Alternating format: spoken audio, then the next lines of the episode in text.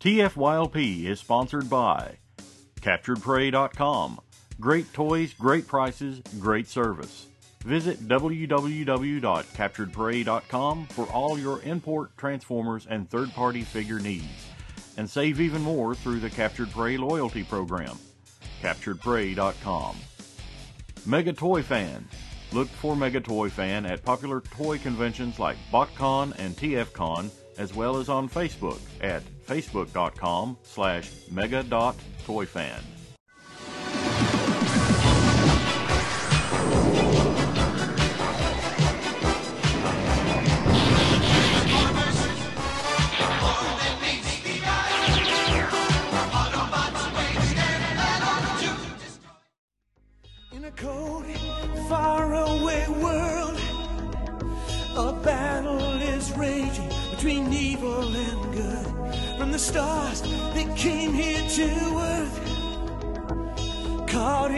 struggle through the whole universe, robotic.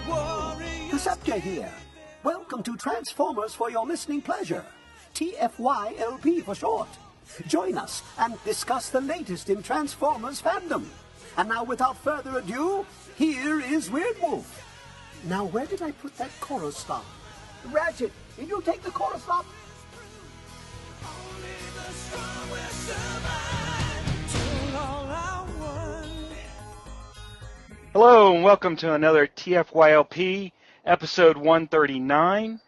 Tonight we're going to be talking about that time in everyone's life. No, not that. Selling, when you sell your collection. Uh, tonight with me, I'm going to have Plasticon, Hey, how's it going, guys? Chan, Hello, everybody. Swage, What's up? See, you just didn't want to get the echo like I got, but that's okay. Don Everybody. and Bryce. How's it going? So we figured tonight what we would do is talk about what happens when you decide enough is enough or I can't afford it or whatever, whatever your reason is. And so then you have to turn to the dark side of collecting, which is selling. So does anyone have any let's go with let's go with good good stories. Good stories first. Good stories on selling. Anyone have any good stories? Last time I sold my collection, I paid for my wedding. I said good Or- stories. True, true. God dang. Oh. But there you go. You have a need that arises, and it helped pay for that. Yeah, it got Uh, rebuilt after. I would say the last time I did like a major um, purge of my collection because I was collecting way too many different lines. Um, I sold off a lot of classics figures, and when I did that, I was able to dump that money into the figures I actually really wanted, which were um, a bunch of G1 figures, and one of those becoming Grandus, and you know, it's one of those things. Right. So you, you did more that is major- towards you did more towards just redirecting your collection. Exactly, You sold and part of your collection and redirected it. Exactly. And I tend to do that quite often because I find that that's almost a positive way of handling what you have. Because I know some people out there, they get to the point that they're collecting like eight different lines, and then they stand back and look at their wall. It's like, this just isn't fitting together right or something. Or they really, they got that one robot that's completely out of place. Yeah. So Or they got that really empty wallet. that's very true as well. Yeah. That's one thing I need to do is I have not actually purged. I am in the process of taking baby steps to purge a lot of things, mostly things that. Why did I buy all these Toy Biz figures in the mid '90s? But Because in the Uh, mid '90s, that was the thing to do. exactly, exactly. Dude, So the I, 90s are extreme. Yeah, so I, I am I am trying to sell the stuff I know I don't want before I get to the stuff where I have to start making the heavy decisions. But one of my best selling stories is I had a Revenge of the Fallen uh, Platinum Megatron that I was able to sell and buy uh, Hearts of Steel Cyclops for. So I traded uh, a, a, a Revenge of the Fallen figure that I really don't know why I bought for a awesome Hearts of Steel Shockwave. So that's one of my you know best sales right there. Cool. Cool. All right, Swage, you have to have a good one. Give me a good story. I always have good ones. Do you want like a general one? Do you want a specific one-time deal? What are we talking about here? What are we talking about? What stands out in your mind as one of your best? Uh, let's go with best experiences in selling. Best experiences. Um, all right, I'm going to go with uh, actually last year I started setting up at toy shows, and there's a guy that uh, he came to the first show, bought some stuff, and he was like, man, he was he came to my table and he was just like freaking out. I mean, he was like getting sweaty and pacing and just hands in his pockets and doing all this, and he was like, oh man, oh man, and you know, I was I was a little concerned. I'm not gonna lie. I mean, he was getting uh, kind of worked up. I didn't know, you know, am I gonna am I gonna make some money, or am I gonna help this guy into the squad? But actually, what this turns into is he he got a bunch of stuff. He said he wanted to look around first, whatever. He comes back, um, and I'm like throwing stuff at him because he's like a serious shopper. So I'm like, oh, you need that? Yeah, here, just take it, man. You bought that? Here, just take this. And um, what that led to was the next big show I that I set up at. Um, he came back and just like hunted me down, and that was for me that was cool. You know, I've sold online, and it's cool when people will message you later on or say, you know, hey, can you help me find this? Um, but to see it in person and actually kind of get to know the people that you deal with, um, you know, that's pretty cool, and especially when they make you a priority. You know, they don't. They, he didn't know what I had. I he, we didn't. You know, I gave him my business card looking thing. You know, just gave him my email basically. Uh, never heard from him, but next show, I mean, he's he's in there. Right he in the sought you so- out. Yeah, he's at my table. He doesn't even bother looking anywhere else. And Yeah, you, you so probably that, for me that was cool just because you know it was just you know it's just cool when somebody seeks you out because they know they're going to get something cool and of course i was happy because you know i was able to make it worthwhile to set up at the show Yeah, now you know what the Japanese guys at BotCon feels like when the doors open and everybody rushes to their one table. yeah yeah 'cause Are you sure it's just not you, Don? No, we all do that. Oh, hell no, we all We all are run to their each table. other. I mean, it's like Massey attack. Hey, I should bring I should bring Massey at BotCon so I can just throw him at the table. Get to the he- front of the line. Yeah, there you go. And then he'll be, he'll be through the table, he'll through the booth, and I'll have my choice, everything.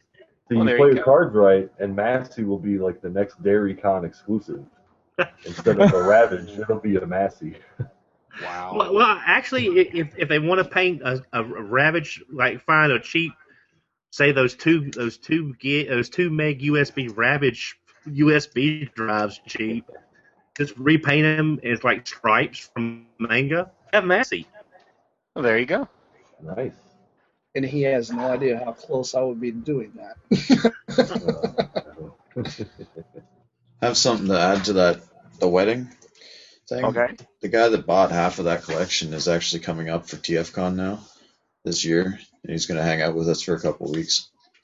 He's from Australia. Never met the guy before. Does he have what's his does he have a username or Uh, no. Well, See, well, everyone out in that neck of the woods is going, hey, hey, hey, hey. Well, Australia is very small and everyone knows each other. So yes, it's, it's smaller than England, isn't it? Eh, not very much? well, it, it, it's just, it's just a, it's just a thousands of miles of wasteland in between the cities. You got to be careful for. Wasteland, that's like that's untouched like everything. I mean, I thought on, that's, where the Road Warrior was or isn't whatever. it? That's right. Well, that's where they're shooting the new. That's where that's where Mel. Gibson is, right? Yep. That's um that's where the the roller dome is, isn't it? Yeah, yeah, yeah. that- Does anybody know when that new Road Warrior movie is supposed to be coming out? Isn't that in spring? I hope never. Yeah, summer. No, I, I'm saying there was a, I there hope was never. I can't stand it. bad. I don't think it's going to be that bad. I mean, come on. At least right. they're It's not gonna be- authentic, and they're actually. Well, I mean, at least they're being authentic, and they built vehicles for it to actually shoot it instead of like a bunch of. But are they in Everything? two colors? Instead of CGI robots that transform. Oh, I mean, we, we don't have any problem with that. Uh, some people do. As long as it's better than KARR. Huh? Uh, back when they did the Knight, back when they did the Knight Rider relaunch a couple years ago, they actually gave KARR, the Knight automated Knight automated roving robot, an actual robot mode. What? Oh, I missed that. Yeah, you you'd be glad you did it. It was not no, it was even Because I like Cullen- the old Knight Rider. even even Peter Cullen doing the voice of KARR did not help. Are you talking about KITT? Oh wow. No, KARR, his uh, KITT's evil twin. That the the arch rival, yeah. Oh, oh. yeah the evil. You know, he had a goatee. I mean, The nemesis. it was the Like- car with like the a- quintessential goatee. Like It'd actually be funny having a. w- w- Did his robot mode have a goatee? Well, Oh, actually, should've. well, well, well, his goatee was actually his light. His lights on the front originally were amber, which is the most evil of colors, of course. That's right. That is true. It's just before you reach the red light, you have to get through the amber light. Not enough warning.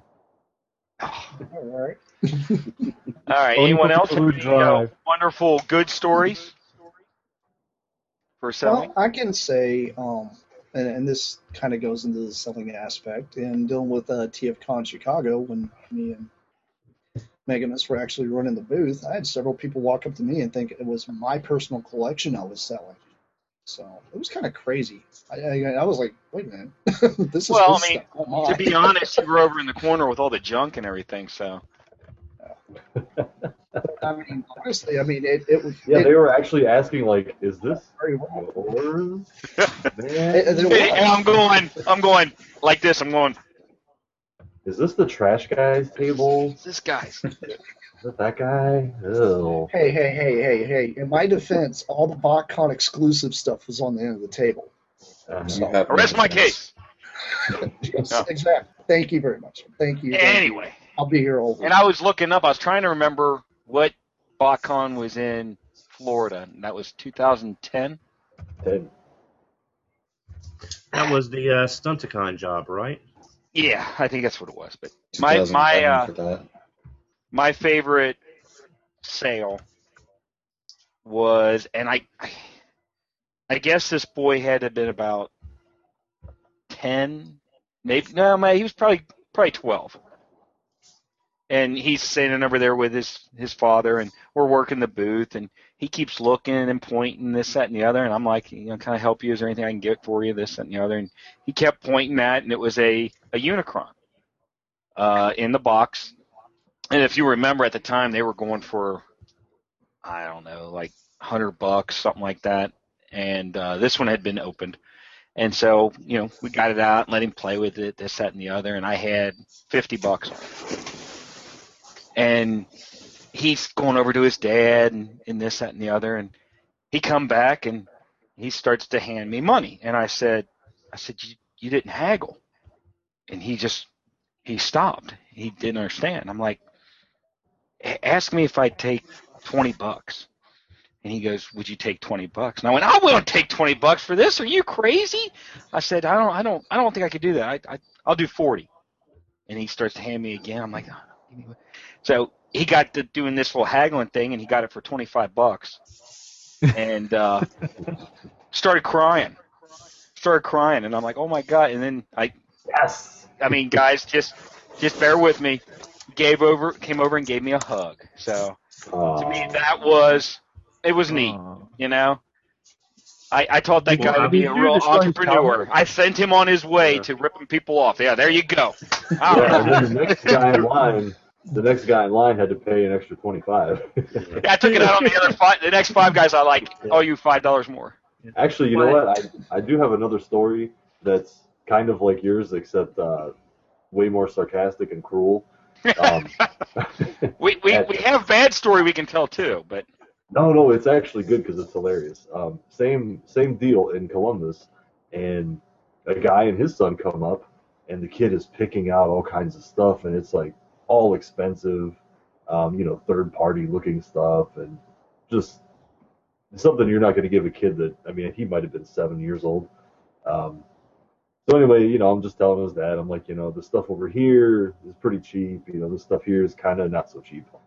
And so anyway, he he picks out a couple like deluxe figures, and I tell him, I'm like, hey, look, man, how about if you buy both of them, I'll give you a free toy. And the free toy is one of those little Scorponocks that are like the Scout Scorponocks from the movie. Yeah. And it's the black one.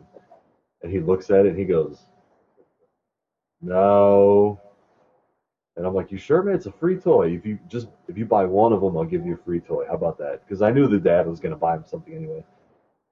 So they end up getting two, and I'm like, all right, and I'm back. I'm putting his stuff in a bag, and I look at him, and he's just and he's looking at me. I mean, dead in the eyes. And I take this, I take the Scorponok, and I'm like, and I hand it to him real quick, and he just looks at the bag, and he just gets this face like he's gonna puke. and he's like, and he looks at his dad, and his dad's like, all right, thanks so much, man. And I was like, you're welcome. And the kid was like, I don't even know what to say. Ugh. As he walks like, around the corner and slings it against the wall. Yeah, I think he actually, I think he threw it out. I think he threw that Scorponok out. Well, I, actually, I've got another one. Now, this isn't mine, but it was a really great TF Con moment. And uh, last con, you may I don't know if you remember, heard about this or not. You know, you know Brad Russell. Mm-hmm. Uh, he was nice enough to help sell a lot of JD stuff while we were there at TFCon. For those of you who don't know, we did uh, over at RFC. We lost JD Church last year, and we're in the process of working with his collection, selling it for his widow. Uh, but at the end of the show, there was a young man, young boy, about seven, eight years old, maybe, maybe a little bit younger, with an Optimus Prime T-shirt on. And Brad said, you know, hey, look at this, and the boy looked around, and it was the Optimus Prime blast, the Optimus Prime truck that became the blaster. The Nerf gun. The Nerf gun, yeah. And the boy said, "I must have that." I mean, just just like that. And yeah, but did he say it in Peter Cullen's voice? That no, he, awesome. no, he, no, he, he did, but the look on this boy's face was like it's like he had just seen Nerf. I was like, "I must have that." And Brad priced it really cheap. And the dad said, "Nah, we don't need any, any more toy guns around the house." And I said, "Sir, I'll put in five bucks if you put in the rest." And he looked at me like this little boy wanted, he needed this Nerf blaster. It was the most. It was the. It was his first holy grail for five seconds because he said, "I must have that." So I actually pitched in half, and the or whatever it was, and the father pitched in the rest. And he grabbed that thing with all and the ammo and the smile on his face. And then was- proceeded to come over to my booth and shoot me. I tell you what, you now know who that kid is. Now I know who to blame. From. Really? Did, did he really shoot you with a Nerf dart? no, but it would have been funny. So anyway, that, that wasn't that wasn't really, but it was a it was a, it was a nice thing because this kid was just like he was just holy. It was like the Ark of the Covenant, pocket sized. There That's you go. awesome. Actually, Let's actually, I remember this thing. I was with um, I was with Don at BotCon 2013. Don, you should remember this one. Mm-hmm. Um, Don had just bought something, and then this kid ran back with a hexagon in his hand. Um, or I say kids, probably some teenager. And um, he came back going, uh, "Can I return this hexagon?" And and the guy's like, um, "I don't understand. Why would you want to return it?" It's like, "Oh, my mom just told me I can't actually buy something this expensive." And Don and I were standing Yeah. there going, "Why would you bring your child to BotCon and then tell them you can't buy this?" What kind of cruel parent are you? And how do you kick you off a cliff? It's like if if it's his money and he's and it was learning, his money. It was his money too. Yeah. This this is how this works. This is how this works. Mom, look what I just got. And she's looking through her purse and she's saying, I ain't got gas money. You have to take that back. So that's how that works. but I but I hope that kid got. I hope he got a Hexatron. As good as that toy is, I hope at some point he got one somehow. But yeah, that was like. It's like I see where I the company where I work every where I work during the holidays. Where anytime people bring their kids to the store, but don't let them look at anything. They don't let them touch, which which I understand, but they don't even let them look. It's like you stand here with a buggy, you don't go anywhere, you don't look at nothing, and then we're leaving. It's like if they're good, they should at least be able to look at some stuff. And it's like you bring your children to the store and don't let them look at anything. Maybe like- they weren't good. Well, Yeah, I I take don't kids know. to the store, I'm trying to sell them, so I don't know. No, no, I'm I'm dead serious. I mean, maybe they weren't good, and this is their parents' Oh. way of going. This is your punishment. See Oh, all this? yeah. You Oh, can't yeah. even touch it. Yeah. There you go. But I, but I have I have seen parents put their kids in the buggy coming in the side of the store closest to toys and walk through walk past toys. Don't go into toys. Walk past toys. The kids are like, please let me go look and it's like, nope. Oh, I I can give you one better than that. How about when they put the little leash on them? or something afterward or something. Uh, how, about- how about when they put the little leash on them with the little you know, harness and everything, and they drag them around like their dog through the store? Come on! I mean, I can understand that to a How can you understand treating your kid I'm like a dog? Explain that one to me. Well, now, I- I am- now remember, I walk I my cat. waiting. I walk Massey on a harness. But that's a cat. I, I've been waiting on this, dude. I have been waiting on them to pass or come up with like a commercial or something of some kind of shock collar for kids. You know, if they get like you know two feet away, they have like a shock collar and it makes them go into freaking convulsions on the floor or something like that. I'm going to remember I this conversation when you're. I'm going to remember this conversation when your kid gets old enough, and I'm going to tell him about it. We probably already No, have You're gonna buy him a Really got shock collar to to use on his kid. He's like, "This is good enough for a dog. Here you go." You're about the size of what, Junior? A German Shepherd now? Yeah, there you go. Click. You gotta be kidding me. Oh. See, only on TFYLP do you have interesting, you know, just just life changing conversations like this. Oh, I Only mean, here. Depends on how Bryce, what good parent. Jam packed full of facts. I didn't That's say what- good parents. I said just good conversations. I, I got to ask Brycey. Is that Classics Octane? Yeah, it's heading towards Brett's area. Okay, I was going to say week. we were having a slight discussion on, on my other podcast on uh, if that is is that actually in your opinion, in y'all's opinion, this is completely tangential. Is that the worst classics toy that they've done? No, No. Prowl. No. Prowl Who? hands down is the biggest piece of shit they ever made. Galvatron. Yeah, It's better. Galvatron. Galvatron is the biggest piece of crap. Because I have defended that mold as eh, for a triple changer. Yes, some of the modes suffer on, in bits and pieces, but it's a triple changer. They've always suffered in one mode or the other. But I don't actually, the- I actually don't think that one is bad. I really don't. I, I don't know. Galvatron I is one of I- the worst. Prowl's not bad. I don't think any of the It's cars garbage. are bad. Yeah. think Those- Astrotrain can you like five defend wings here. Galvatron? That thing looks like total ass. It's crap. Yeah, but at least when I set it down, it doesn't like shatter the doors off.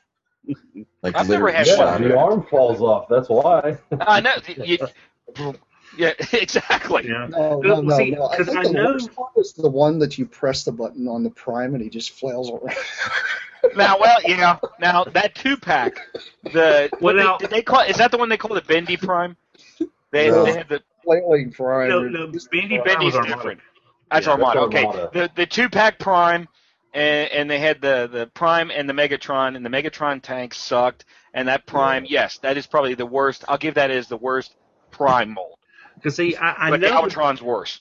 I, I know there's been worse toys like Arachnid. You know what? Galvatron, you get that. You get that. You know what I'm saying? Well, I, I just wanted to know because it's it's I get called out on defending the toy. It's like it's not a bad toy if you look at from the fact that it was the early engineering and it's, they're trying to do a triple changer in one of the first waves. You know, well, let me ask you this: Do you think the design of Astrotrain, classic Astrotrain, is better. No. The whole damn train's on the I wings. think I, I think the entire uh, Astro Train to me, I think was the, one of the worst ones because when I had it, I just I couldn't get behind it. I mean, the, the shuttle It's- mode I- didn't look right. I like the it. camera didn't look right. I was like, I think they were just I- stretching. I'm sorry, but if you transform him aside from the feet, he looks just like his G1 mold, only better. You transform No, him he- into the shuttle, he looks like his. G1 mold, only better. You transform him into a train, he looks like his G1 mold, only better. Bring it. I just Yeah. don't think the bullet train worked. They they could have easily turned it into like a classic locomotive instead of getting this bullet train that's got two halves of a train shoved on the back. Of And you could have easily You can tell combed it's your hair instead of wearing that fedora. So I mean, come on. let's be fair. fair. Come on. It could be better. Man, it's been almost ten years, man. Come on. Okay. Call, it I could can cost shave my 100 head bucks like too. you though. Astro Train is nice. In any case, Okay. Thank you. I just, I just, I just wanted to get a difference of opinion. Yes. I, I agree with you. I think that that uh, Tankor or uh, Octane, Octane. whichever one you want to go with, because you know Hasbro has to. I mean Hasbro has to say what they want. But um, I thought it was a good mold. Um, I thought Astrotrain was a good mold. Um, and, and I think it's it's may not be unanimous, but we're going to go with that Galvatron sucked. So we're just going to go with that. So who has a bad selling story? One that just it either didn't go right, things came up, whatever. I've got just, one. Just a bad I've one. All right, Don. I was selling a Lego Batman Batwing. Which, by the way, is actually a really neat set. It is, and I hated to let it go, but I got it for a song, and they were going for a fair amount of money at the time, so I let it go to to buy something, and it went to a buyer in Puerto Rico, which uh, I was. They were still doing Surface at the time, and so the buyer asked us in the cheapest way possible to Surface. It never arrived, and I I showed the proof that I had sent it. I showed the customs form. I showed everything that said it is in the mail and it is in the wild. Why why did you have a customs form for Puerto Rico? I was told I had to have one. Now this was this was earlier in my selling career, but I was told that I had to still fill out a Oh, customs so form. that was like If you send it through like the before they were U.S. like Post Office, you have to. Yeah, so- Yeah, so it never arrived, and not only did I have to refund the seventy-five dollars I sold for the, the sold the set for, plus the money for shipping, Mhm. I lost what I paid for the figure, and it took me two weeks to get eBay to refund my final value fees, and that's all I got back. Well, I think, and we'll get to it later, but that's one of many problems with eBay. And if you'd use PayPal with PayPal and, and so on. But we'll get to that later. Um, so do you think it's because of international or I mean it, obvious in this instance it was it was an international issue. Um, so that's another aspect we're talking about. When when you go to sell something, do you just sell local? Do you just sell, you know, United States? I only sell, you know, you see some people they put, I only sell in the lower 48 states, you know, or, or whatever. And then there's others that do, you know, worldwide. So, kind of curious if anyone thinks this, and this is just a little side note, but do you think, you know, of course, you lower your market, but do you think it's a good thing, given the problems that you have with tracking now, to go uh, U.S. only or international? And of course, Bryce is going to have a different opinion on this. Now you're Um, just lazy to fill out the customs forms. is that what it is? We're just too lazy. Have you seen those things? They're getting huge. Oh, We anyway. got to do them online now up here. Or not if Assholes they need in the DNA newspaper. stuff. Well, Actually, you know what? In defense of everyone else, Bryce, I gotta say the biggest annoyances online are always people that want international shipping that costs forty dollars for fucking free.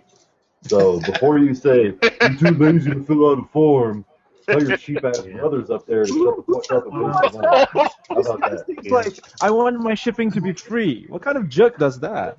Or when I say, Well, Uh, most wait, wait, Americans, I- actually. Wait a minute, wait a minute, wait a minute. we'll save that towards Swage's segment because I think he's got a little bit on that. Yeah. Okay. But, I, but, uh, but I, w- I will say this. Go ahead. It's, it's uh, it- you brought this up, and Vangelis had mentioned on Twitter a while ago about hit some of his stuff through customs and all that. You guys in Canada really need to do something about y'all postal system because y'all guys are getting really screwed over. And I, I, I'm being I'm being honest here, y'all. Y'all, it, it's hard for y'all to buy and sell facing against your post office. And I just I've never had issues. You know, it Unless just somebody it, sends something in an envelope, it always arrives. no, You're not well, too just fast to get your you know, I, stuff. I'm not trying. I'm not trying to get anybody in trouble. I'm just saying, you know, I've heard from more, like even people that I sell online to that live in Canada. Well, I kind of know, I kind of have a story when it comes to that. Um, this was a good like three years ago or so. I was going to buy the expansion sticker sets for Metroplex from Repro Labels, right?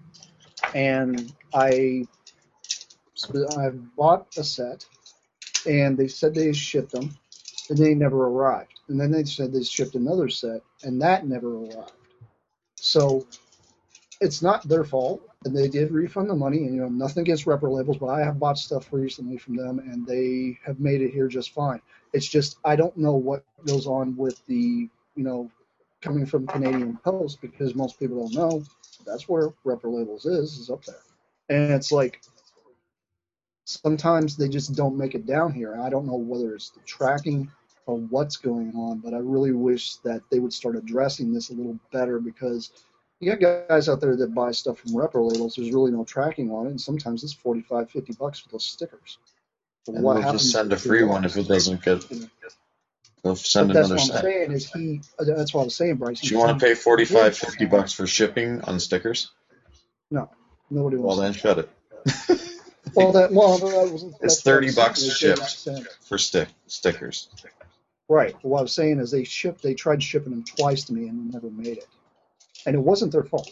It's like I said. I, I I do not blame them. I do not blame the company. The company does a great job, but I'm just saying it's a Canadian Post issue, or somehow it got lost over here in the U.S. Post because U.S. Post isn't the greatest either.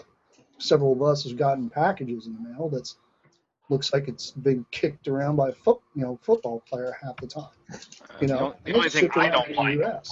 The only thing I don't like, and I've had this with UPS, Post Office, and FedEx, is if you get an item that is insured for hundreds or thousands of dollars, why the hell would you leave it on the front porch? And they do.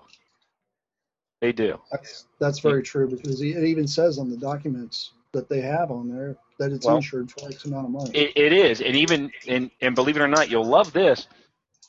If you send something that's signature required, and that person has signed a waiver with the post office about driver release, there's no signature required. They can drop it on your front door. Well, a couple years ago, I'm not going to mention names, but everybody probably remember that one of the one of the big one of the well-known people in the Transformers fandom. The, uh, was either I think it was UPS or no, was, I think it was FedEx. He had bought a television, a monitor. They threw it over his fence at where he lived, and it just left it there in the grass and walked off. Which That's years awesome. later is hilarious. But yeah, I mean, he, appar- apparently where he lived was right at the fence that was around the property.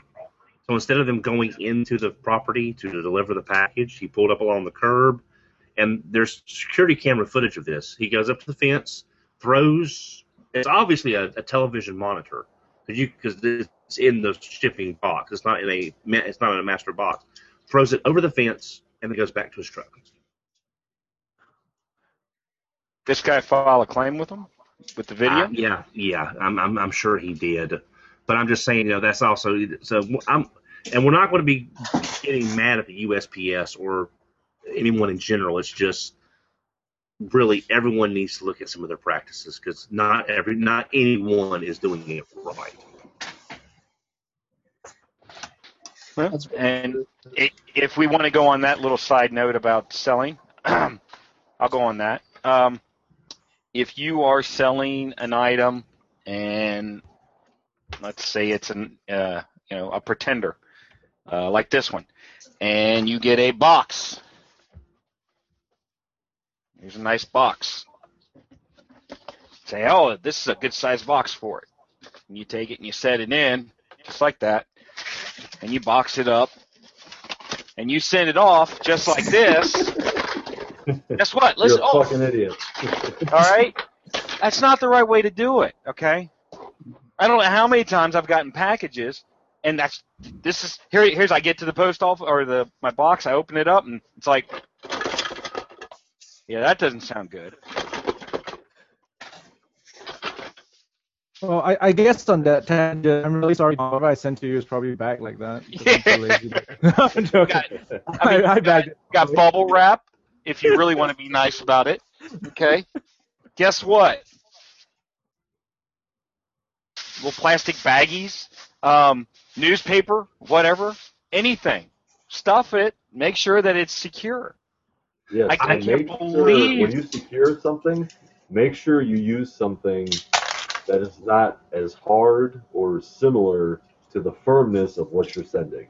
If you're sending a plastic toy loose, don't stuff a bunch of hard styrofoam super tight in there. People, I've had people try that. You're right. What it'll do is actually, instead of absorbing the shock, it will actually push into the figure Transfer. Cut parts. That's right. you want to use So- something softer. Let me let me enlighten you guys here a little bit. Um, sometimes you guys order stuff, and you know, some of us do get things from China, right?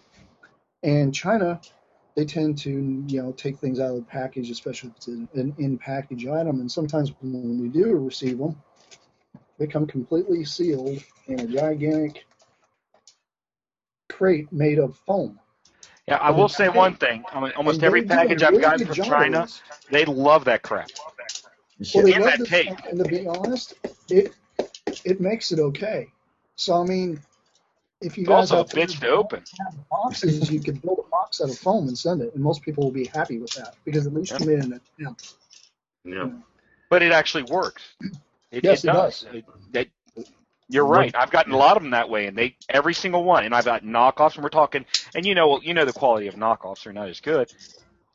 Got them no, you know, no, no problems with them at all. They made it just fine. Yeah, the, the two keys when shipping are number one, inside the package, you want all of the space accounted for, which basically what I'm saying is if you shake the box, you should not hear the main component move.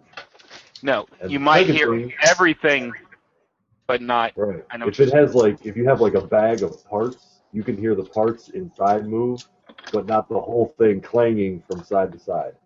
And of course, the other part would be an appropriately sized shipping box to fit Now- something nice. So That- if you're shipping something that's 10 ounces and it's you know four inches long, you don't want to put it in an 11 inch by 11 inch by 10 inch box with one 12 by 12 piece of bubble wrap because even though it's bubble wrap, it's going to swing around and flop.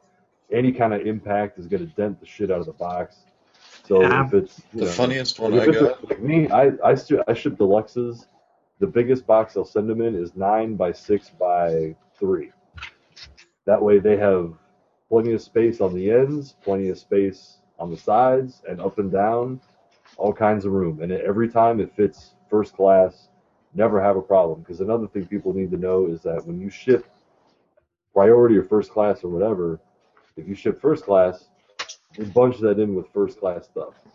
If you Okay, ship well, priority, the weight changes. So if you if you say it's three pounds and it's only ten ounces, they're gonna lump it in with the heavy crap, and shit's gonna get dropped on it, which is totally different than if you ship something that's five pounds full of foam packing, and it's in there with five pounds of stuff. So you gotta you gotta remember stuff like that too. No, I've got a I've got a really good example. Uh, back a couple years ago, I, I won on eBay uh, Vinyltech Swindle, and it was shipped to me in a box that was the exact same size as the figure. There was no packing material in the box. It literally was a box that was stretched like you know a cardboard box. If you pull on the sides, Like stuff from TFCC, like that. uh, that I, I can't I can't I, I can't say that. But literally, the box was pulled so that you could tell the ends of the box were like a little v, like a little V shaped, where they where they stretched the box to fit the bit to fit Swindle in there with no packing material. One piece of tape across where the where the lid folded on the box. I got it. It was crushed like an accordion, and there was die-cast pieces broken off. The grill was broken in three places. The roll bar was broken in two places. And and I and I and I told them I wanted insurance on this, and I paid for the insurance, and they did not add it to the figure. So I finally said, "Look, you know, either I get a new figure, I get a refund, or I'm not going to be using you, and I'll make sure other people know this problem." I finally got a new swindle that was the box was messed up, but the figure was fine. Of course, I never used them again. But yeah, what you were saying about the box and the padding, that's why you got to make sure. Now here you go. Here you go. I just all I did was use the, the little bit that I showed you, and here it is, and it's in there. Yeah. And There was one uh, I had. Buddy shipped a gift set box. It was like about that thick, and he shipped it in a box that was, I don't know, good two feet deep almost. And he threw a newspaper inside.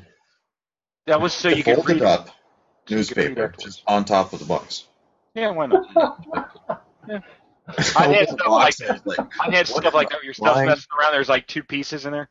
Yeah. But the other thing I was going to say is parts. Like here's a bag of parts, and and yeah, um, they make those little padded envelopes. But if you're going to use those, make sure they're they're, they're at least I think it's a half inch, half inch thick. Um, otherwise, they put it through the letter presser, and that's the only other way I could eh, describe what it is. It's the little thing that shoots the letters through, and basically what it does is it'll take your little baggie, and it'll do this, and then eventually it will shoot your parts out. Or the other thing they'll do, which they're supposed to check that before they put them through the machine, is they'll hold it, and either you or the customer will have to pay for the postage before they send it anywhere.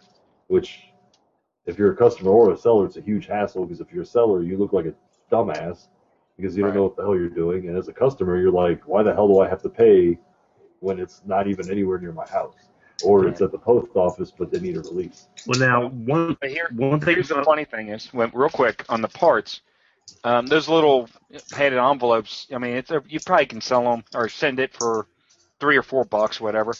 Believe it or not, a little box like this, a little box like this will probably cost you maybe two dollars more, and you get you some, just one little bag, stuff it in there, and there you go.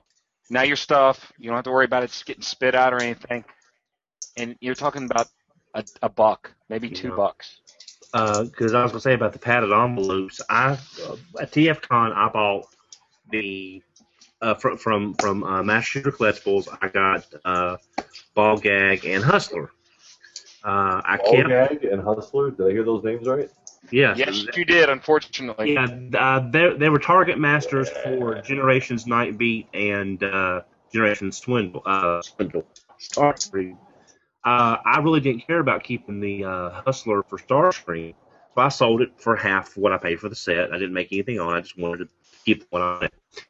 Uh, but when I sent the figure, I inadvertently did not send in five millimeter clip connector. I just set it off to the side, and I forgot to put it in the box. So I bought a padded envelope, told the buyer I apologize, I will send it, no extra charge, it's my fault, I screwed up. Go to the post office. He lives in Canada. They charged me seven dollars for a padded envelope that weighs less than two ounces. Because I looked at the weight on the screen because it was a padded envelope. I have seen, I, I have seen, parcel. I have Once sent you, loose. once you put bubble wrap inside something, it's considered a parcel as opposed to a letter. I have sent loose, boxed Generations Deluxes to Canada for six dollars, and they charged me seven dollars for something that weighs less than three ounces. The problem is it's undersized. They charge extra for that because it will. They'll have to physically take it away from the rollers. Yeah. Did that make it there? Yeah. Did that But, but I'm arrive? saying, you know, that's what I'm saying. Be careful with bu- with bubble mailers because it can cause some issues. So even I didn't make any money on that figure. I wasn't looking to make money on that figure. I just figured someone would want the Starscream one and not the Nightbeat one. So I actually lost about seven dollars on that transaction, just trying to help someone get the figure. But you'll so you learn. normally, Yeah. you know, would you say that you had a bad experience with the ball gag, or you know, would you go back to it? Maybe. We have no comment on on the names that uh, I'm just of, hey, what they know, come I up with with these toys. How's that? I hope I hope the next exclusive is called uh, Blindfold and Beads. that would be nice. What do you think? Well, you know who to talk to about getting that recommendation with Master Yeah, Chief. where is Chad anyway? Chad. I didn't see him at Taco Tuesday. Yeah. He ain't been around since my last appearance. He's been kind of laying low, which is weird. I'm sure he has something other things better to do. I'm sure. So, okay, so we've talked about good experiences. We've talked about shipping. Hey, I have a bad experience. That's, that's what we're talking about. Can I share? We're mine? not talking about a bad sexual experience. No, no, no, no, no. There's no such thing. What are you talking about? No, my my bad selling experience, other than when people on eBay have tried to scam me, um, this is You know- actually comes a li- it seems a little similar. Um, this actually came on the boards, and a guy bought, uh, we'll just say a deluxe figure, kind of a rare, not really super rare, but it's always expensive. And because he bought from me before, you know, cut him a deal. Ship it like always, track like always, blah blah blah. Joe's delivered. A couple days go by, he sends me a message. He says, "Hey man, uh, did you ever send that out?" And I'm like, "Yep, it showed up three, four days ago." And he's like, "Well, it's not here." So I just said, "Well, you know, you you might have to check with the post office." Um, but as far as I can tell, it's it's delivered. Um, so he gets back to me a couple days later. He's like, "Yeah, I talked to my carrier, and he says that the carrier gave him a couple different stories and this, that, and the other." Anyway, basically, he's trying to say that uh, the item was stolen from his porch, and that's definitely a possibility. So, because I, you know, I'm like, you know, damn, that sucks. Like, that's crap, you know. And I'm not even thinking about me. I'm just like, wow, man, if that really, if he, if it really got stolen, that's like so shitty. So I'm like, you know what? I said, I don't have another one of what you want. Like, I just don't have it, and I'm not paying for another one because neither one of us could help the situation. Um, and because it showed delivered in the postal services system, I could not claim the insurance on it because if it says that it's delivered, Yeah, and they're done. It didn't show up. They don't care. They're saying it's delivered. That's your problem. Um, so the insurance was out of the question. So I said the only thing I have is a knockoff. That's the only thing I can do for you. It's the I'm like I literally have nothing else other than uh, he got the Henkei version of something. I had the Hasbro and a knockoff. Um, so I was like, you know what? I'll send you the the knockoff for free. Um, and he all of a sudden he starts getting picky. He's like, well, how are the joints? How is the paint? Blah blah blah blah blah. Like asking like he's spending another two hundred dollars or something. And I'm like, I mean, it's a knockoff, but I've seen a lot worse. You know, it's it's not that bad. Um, and he's like, all right, cool. You know, I'll take it. I'm like, and I'm thinking like, you're getting this shit for free. What do you mean you'll So, take it? so in your mind, you were going, "Damn right, you'll take it." So that's what you were Pretty thinking. much. I mean, I'm I'm gonna be blunt. Yeah, I'm like I did my part the first time. I'm extending myself because it's a knockoff that's actually worth some money. And uh, anyway, so I send it, and the only re- he never gave me feedback. He n- nothing. All he did was send me a message. It was like, "Wow, this KO is like the worst piece of shit I've ever owned." But thanks for trying to make it right. And I got to tell you, man, it was so hard. Where's Duran at? I can hear him mumbling something right now. I'm sure, but that that's Um, that's kind of like the you were great, but I just want to be friends. It was worse than that. It was a big letdown. Yeah. No, that would have been if he was like, "Your dad was better." You know. I mean, like I said, you know, I mean, not Okay. Only I, Okay, Not only did yeah. I do my part, but I, you know, I went out of my way to make sure he got something as close as I could get to it with what I had. I still, I will probably never own another one of those again because they're just they're tough to find, and I'm not spending the money on it. But and I, and you know, I'm like I'm super into feedback because I want to know what people are going to put. I want to see how they react. And he wouldn't even take two seconds to be like, even if he would have just put he sucks. Like he didn't even do that, you know, because then I could at least argue with him and be like, no, this is how this went down. Like you don't know what you're talking about. So he he gave you nothing. Nothing, nothing, and that's that's silence is the worst. so that's Yeah. my worst selling story. I, I mean, he, I don't think he was trying to scam me or anything. I, I do sort of think, kind of think that it got stolen off his porch or wherever. But I'm still just like, man, that's really weird because I've shipped to him before and he never had a problem. Uh, and then when he said that the carrier gave him a couple different stories, I was like, well, you know, it kind of sounds like your carrier's a little shady, but you know, whatever. That's and uh, uh, as much as the media might blow one instance out of proportion, and also Don had a story that um, is pretty mind blowing about throwing a TV over a fence. It does happen, but it's so incredibly rare. It's for me, it's really hard to believe that it would be so common. Um, but like I said, I try to make it right, and oh man, I kind of want to kick him in the PP hole for that shit. So that's my that's probably my, that to me that was worse than the guys that have tried to rip me off on eBay because I was trying to make it right, even though I had no clue what the truth was. Whereas in the other cases, I knew they were lying. I had proof, and this time it was like, damn, man, because not only had I done business with him before, but I did so much to try to help him out, and mm. you know, I threw away a bunch of money to try that, and he couldn't even be like, oh yeah, thanks. Like it was just, yeah, it's a piece of crap, and I'm like, you knew that ahead of time. It was, it's a KO. Like, come on. Anyway, so yeah. Now- Now, you you did bring up a good thing. Now, I don't do this myself when I sell, uh, because I, I, I live close to a post office and I work close to a post office, and I like doing things in person. I trust if if if I have someone asking for a rate quote from overseas, I'd rather take the box there, have them weigh it, give me an exact amount, so that way there's no because I've had online scales and online postage things be so far off it's not even funny. And I like doing it in person so that way I can ask any questions I might need to make sure that my buyer gets all the information they need to pick a service.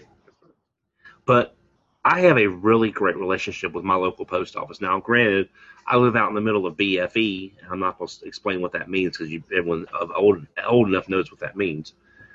And they know that I send a lot and I buy a lot. So they really help me out a lot by holding packages or leaving it with my landlord so that way it's not sitting out on the porch and such.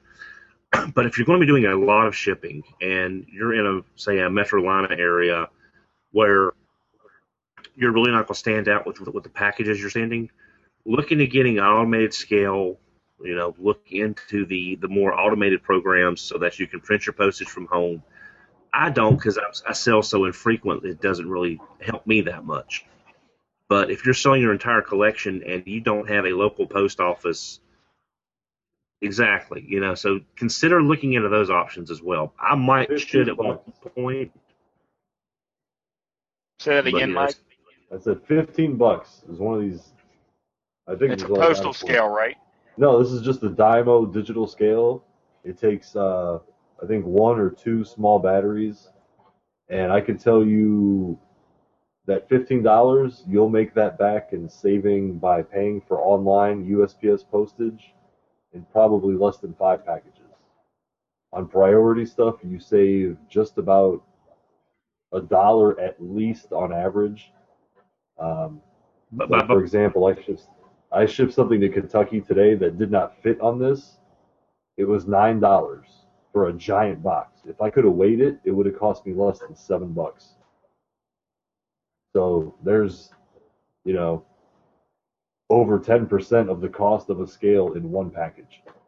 So definitely look for one like Best Buy always sell. I think they have Dymo stuff. I, I don't know, but you don't need anything too big. If you're going to be shipping big ass boxes though, um, the scales for those are going to be 50 to 200 bucks or so. yeah. Yeah, but I mean, definitely helps. Uh, even saving you know a couple bucks here or there, it does add up. I mean, that's true. It definitely does. Uh, anyone And- else? Be- oh, I'm sorry. Go ahead, Don. No, well, uh, as far as the shipping goes, one thing that really, really pisses me off more than anything else is if I buy something and I'm overcharged for shipping. And it's not because they bought a better box or they used nicer wrapping materials. If it's just if I'm quoted nine nine ninety five for shipping and the label comes and it was three ninety five, where's my other six dollars worth of shipping? Oh, so you don't like BBTS charging $27 for USPS standard post with no tracking, even though it includes tracking now from the post office on all standard boxes, I, and it probably only cost them eight bucks, which I've actually seen in person and done myself. Is are you saying I- that that's not right? Well, for for me, I for me, I, I picked I picked the UPS option because where I work is literally diagonally across from the UPS hub, so I can have them hold it and me pick it up without having to play. Because living this far out in the county, it's basically playing tag with your with your UPS man just because of how far out I am. But uh, Unless he leaves it on your doorstep. true, you know. But Yeah, most of the or time, most I'm, of the yeah, time. most yeah Or most throws times- it over the fence.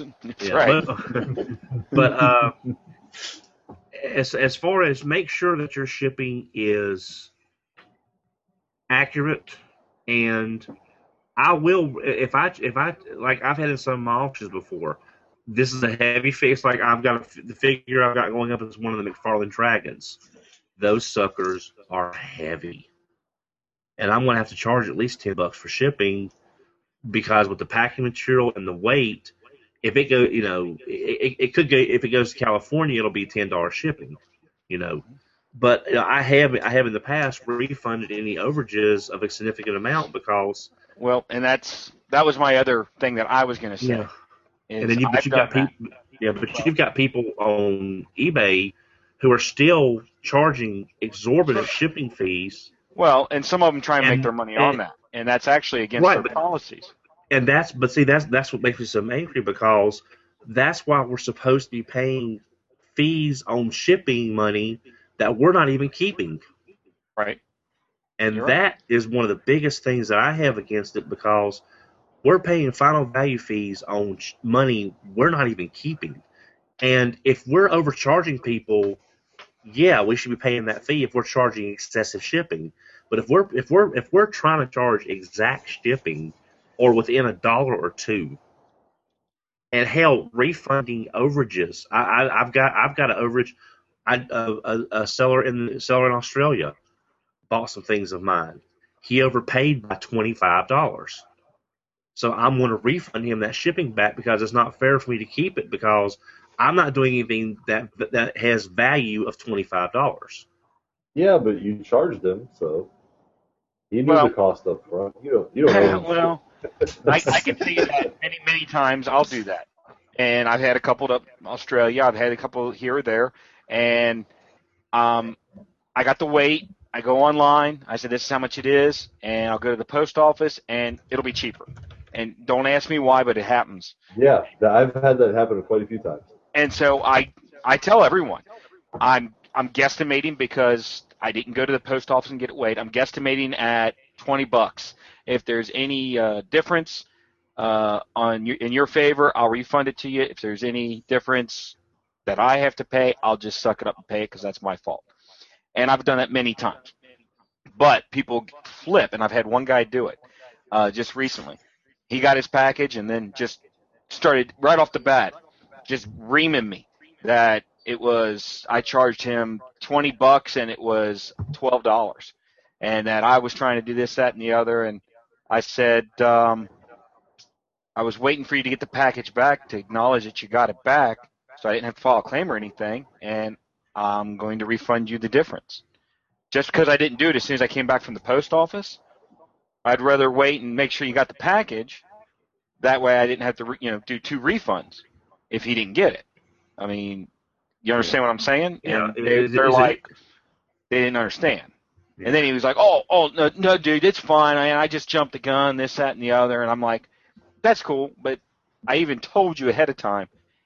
If I charged you too much, I'm going to refund you the difference."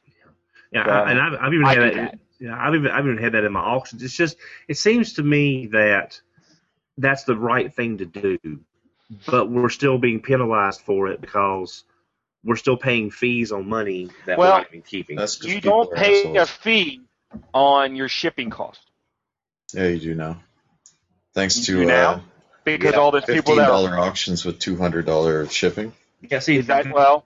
We're Yeah, going to find that out. Um, Mike's supposed to go over that. I, I'll be honest with you. Except, except for two cell phones that I sold last year, that's it. That's all the the only thing that I use eBay for is to get rid of cell phones.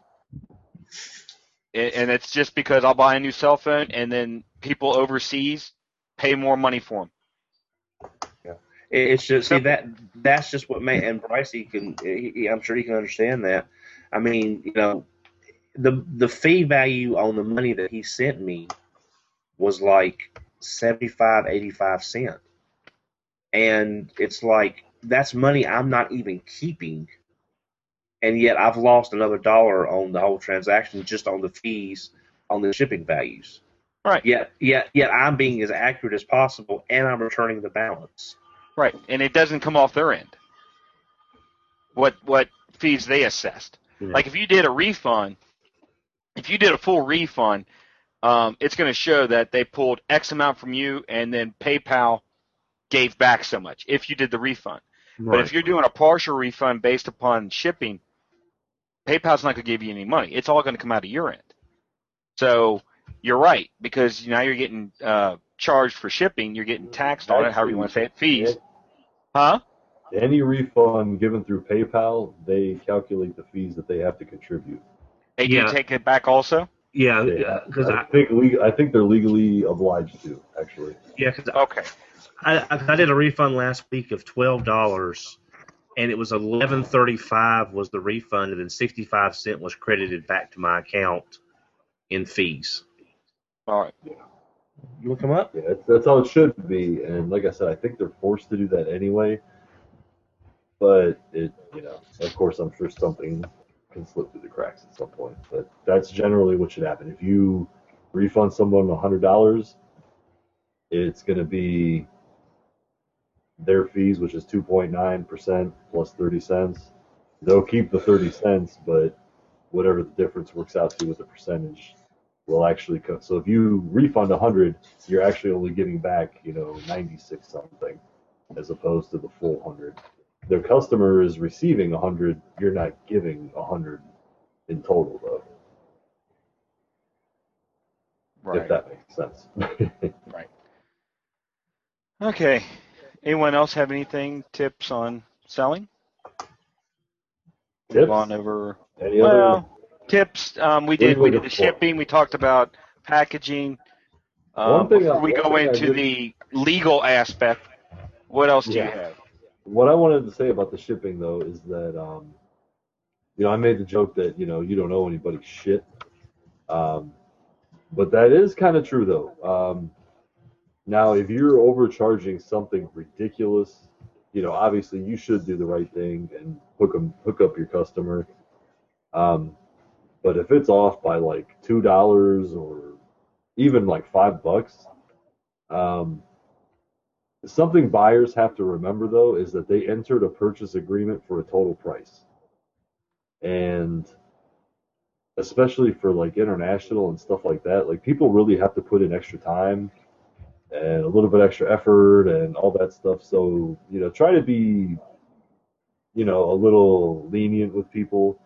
Um, again, if it's something ridiculous, like you could have bought like five more toys with the money, that's crazy. But if you're working on an estimate, but you agree to a price, if you're the kind of person that wants to pay exact shipping, just don't offer to pay for anything until you have an exact quote. Like that's really the only thing you can do as far as protecting yourself and that way you don't have to worry about refunds and this coming back and the seller doing this.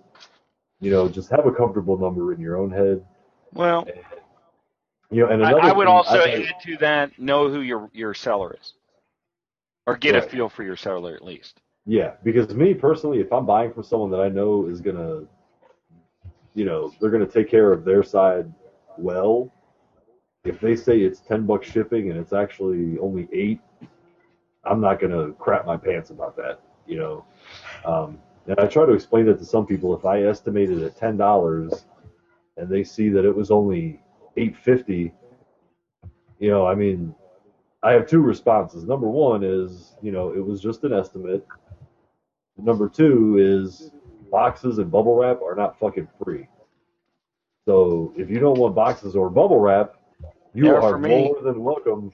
You know, I will happily stick a shipping tag on your fucking toy and throw that motherfucker in the mailbox. Um, but that's just, you know, that's the side that I don't really, I don't actually do that, but it's always in my head. Um, because just because me personally, I would, I would rather pay someone two extra dollars or five extra dollars to take care of the shit they're sending me. Yeah, but As see, you you are also the guy who sitting behind the wheel, late for work, and all the nuns cross across you in the crosswalk, and you can't go, and you have the green light. You're the guy that not only goes through his head about running over them, you come real close to doing it. See, that's you though.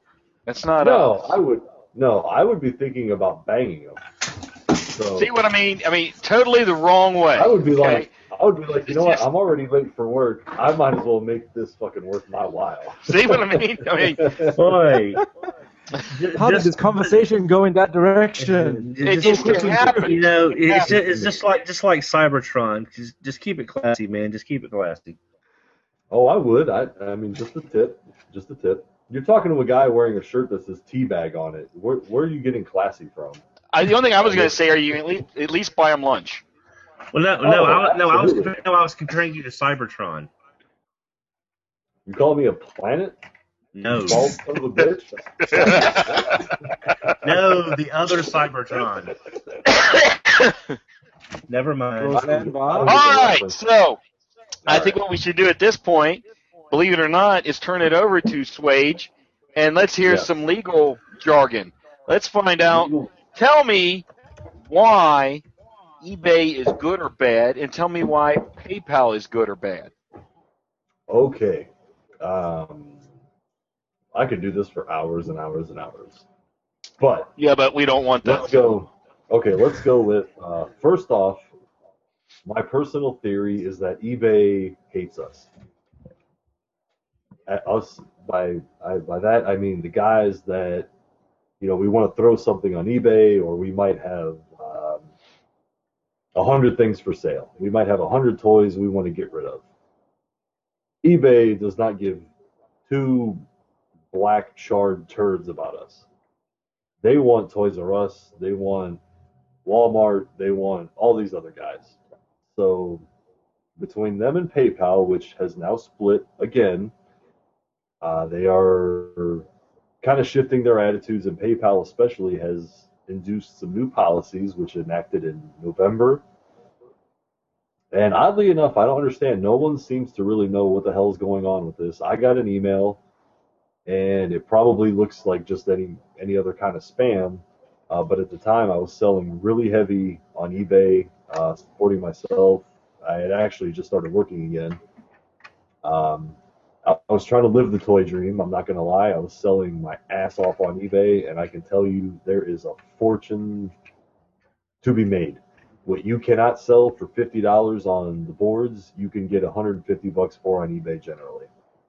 Um, but it does come with a price, and that's the problem now. Is that uh, number one, the biggest change to PayPal that anyone selling anything on eBay or anywhere else needs to know is the policy was formerly 45 days for buyer protection, which meant you bought something, you had 45 days from the day you sent that money to tell PayPal you had a problem of some sort.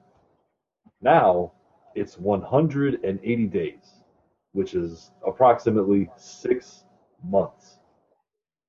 Now, this works in two ways in the sense that it's advantageous and obviously horrible for small guys.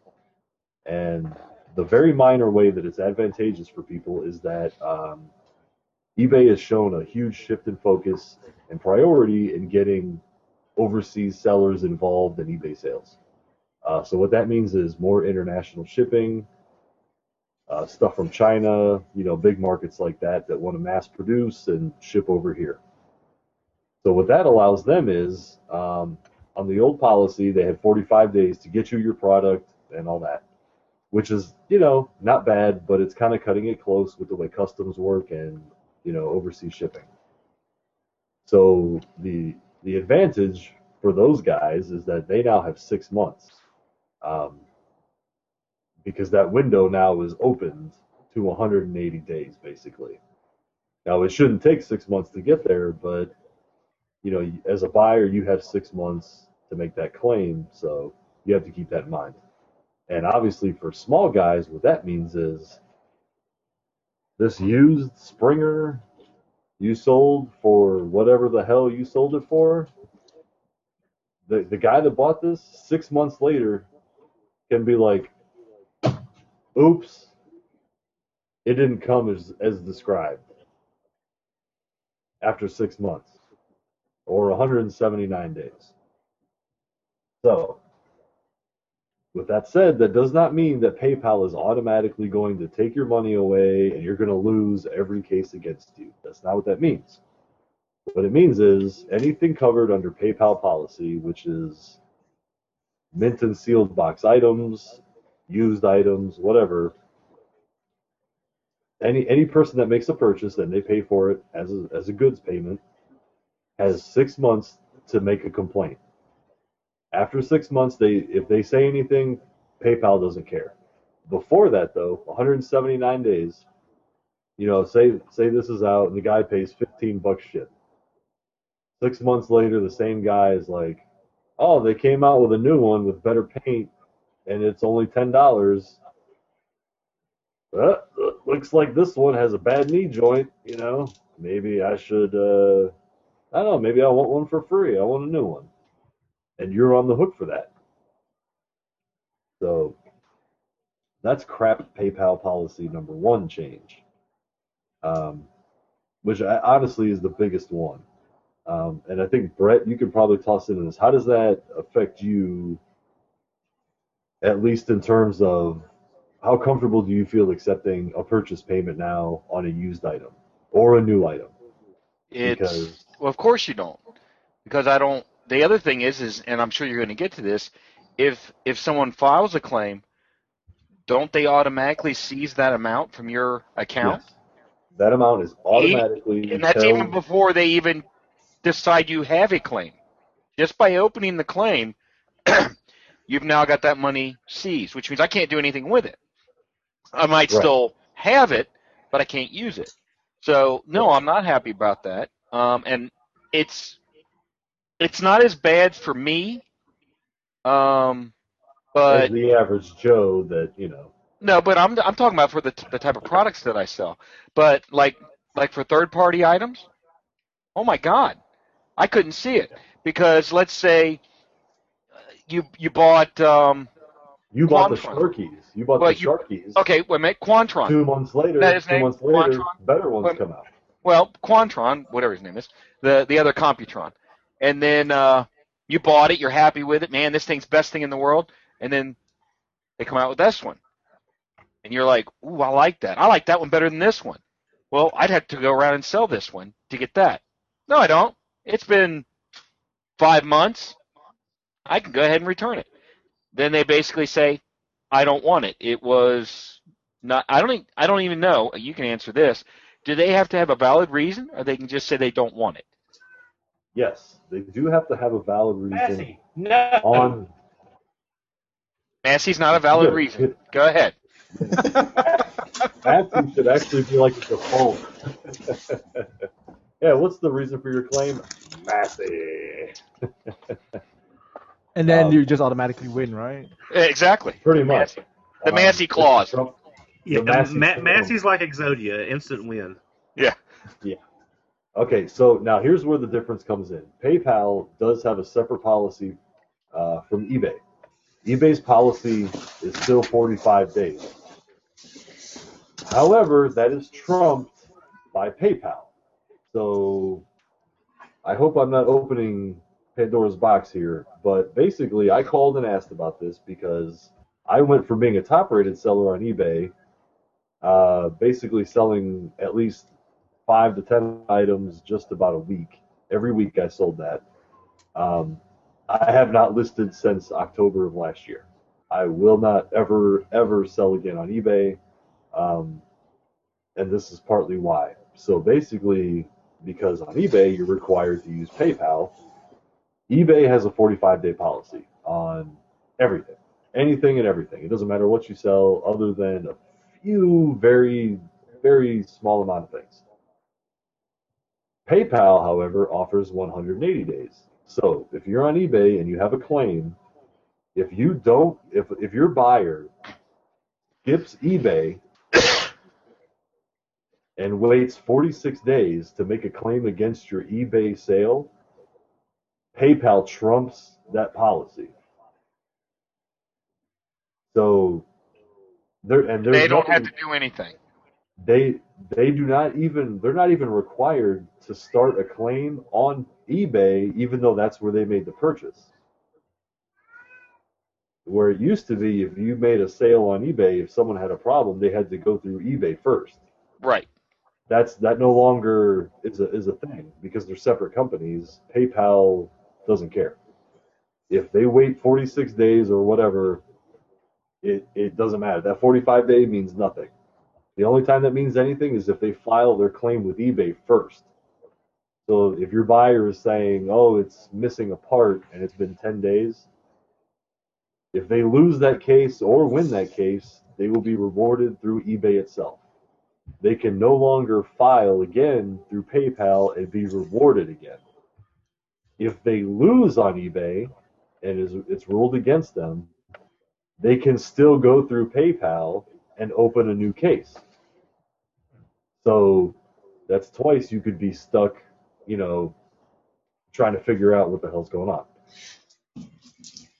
So basically, what that means is if you sell on eBay, uh, a buyer can wait as long as they want and use PayPal against you.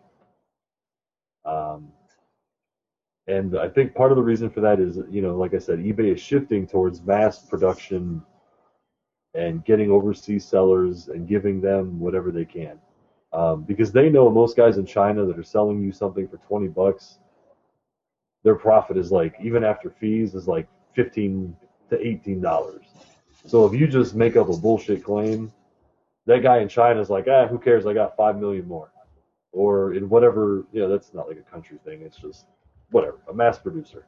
Um, but the problem is that now every everything everything everything they do is basically what you have to consider when you sell now with PayPal is you're acting the same way as Amazon, Walmart, Target, anyone like that. You are basically forced to operate in a manner that you you can't get to.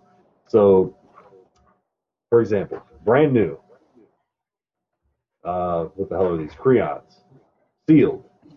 Now, to us, it could be a collector's item sealed in box, and you can type whatever the hell you want into that transaction. You can say mint and sealed box, uh, no refunds if condition is changed, uh, blah blah blah, which is all pretty typical for collectors. You know, if I sell you something sealed, if you open it, I don't care what your problem is. I have nothing to do with the production of that figure. However, PayPal and eBay now, they don't fucking care. If you sell anything, it better be fucking brand spanking new. It better be perfect, and you better take care of the customer. So if you buy that, uh, what what did you have out earlier, Don, that you were showing off? Uh, the Man that of War? Utopia. Oh yeah, Utopia. Yeah. Utopia. Okay, if you sold that to me in a sealed box, if after five months I finally open it and I find that there's parts missing, even though that's a manufacturer error, you're still liable. You still have to answer to that because you sold it, it's your product, it's your responsibility. And that's basically what I'm getting at with the new PayPal thing, and especially the eBay policies are really swinging towards basically if you don't have A a ton of money and a, and a ton of inventory, we could give two shits about you. And if someone has a problem, we care about their money as opposed to yours. Yeah. It doesn't Basically- matter if you We're the ones who help them get on the board, the small time individual sellers. And now that they're big and technically the only game in town, then the small people that got that's them in business. catering to.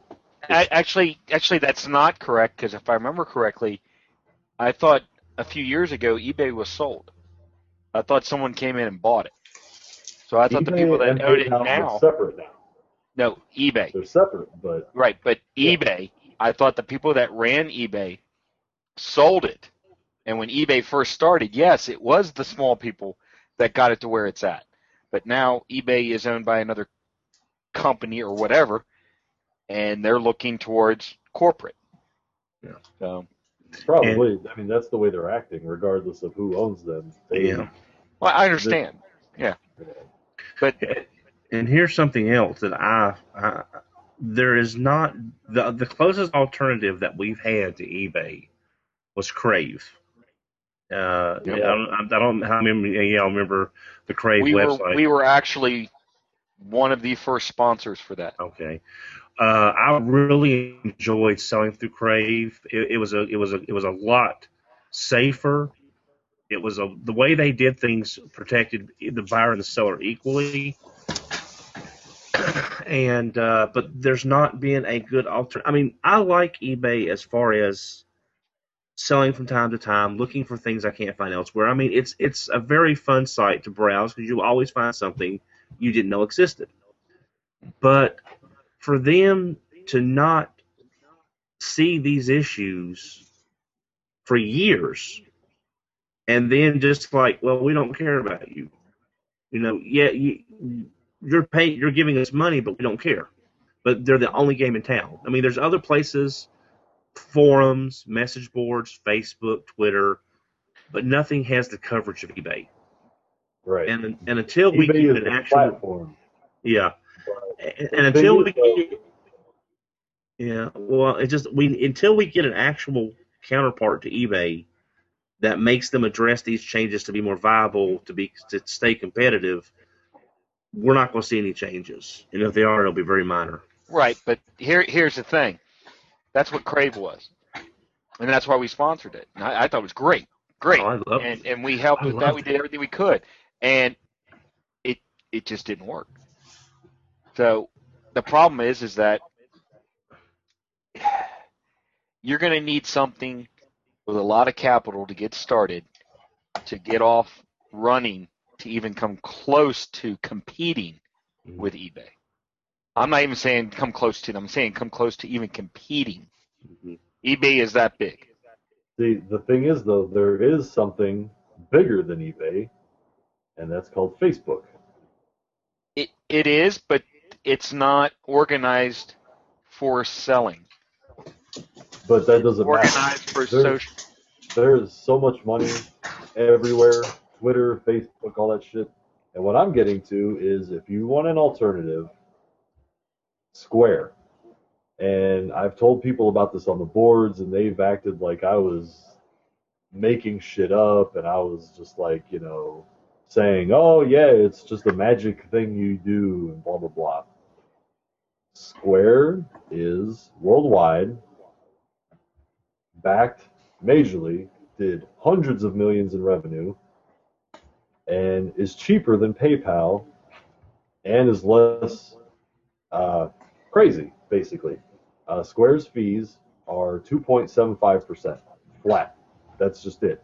If you swipe a card or send an invoice, yes, send an invoice just like you would with PayPal. It's only 2.75%, whereas PayPal is 2.9 plus 30 cents. The way Square works is when you send that invoice, the customer fills out the form. It's all handled by Square. The seller gets no information at all. The only information they're going to get is that the person paid and the money will be in their bank account, not a separate PayPal account. Right. It's going to go to your bank account that you signed up with, cash in hand. After, I think the longest it's ever taken me to get any money is two days, not even 36 hours, just about. Unless, of course, you know, there's limits that they have and everything. Um, so you have people need to look into that. I mean, it's it's an alternative to PayPal, which really is the core of what I'm getting at right now. They're the ones inflicting. There it is. Yep.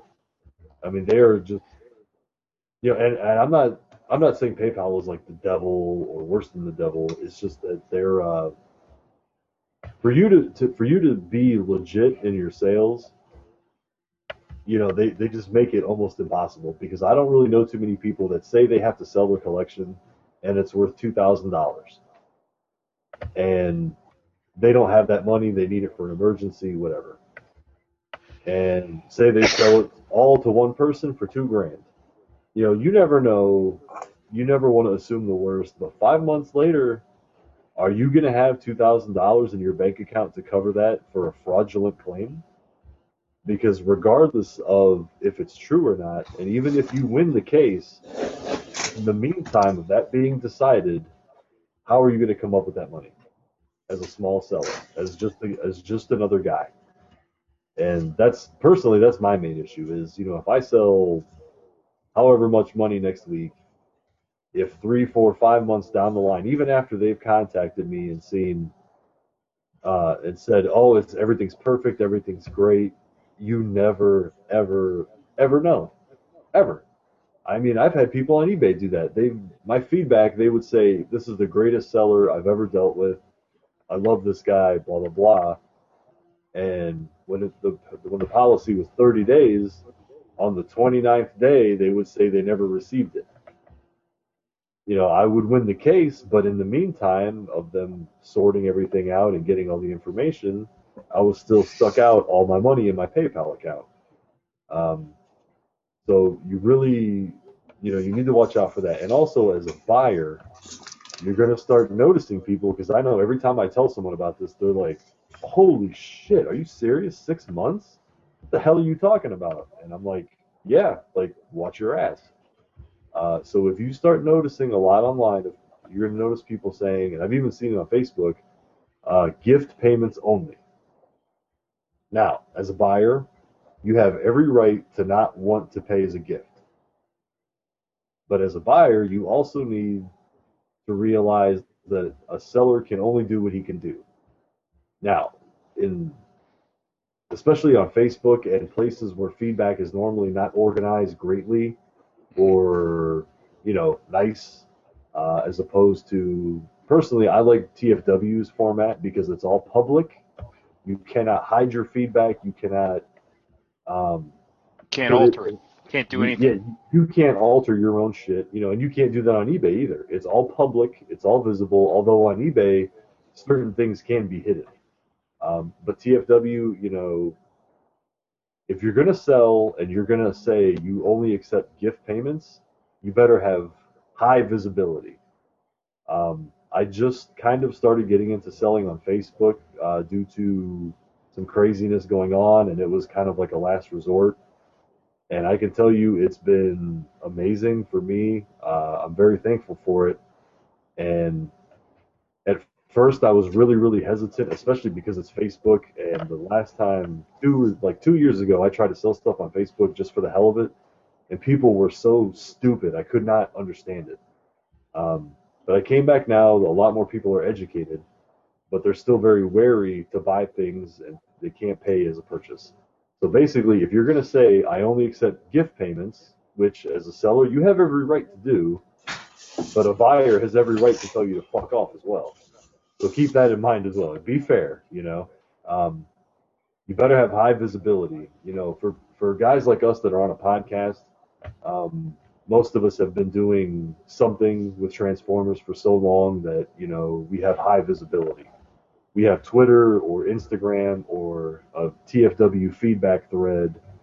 Um, we have all kinds of references. We have people that know who we are, what we do, how to get a hold of us.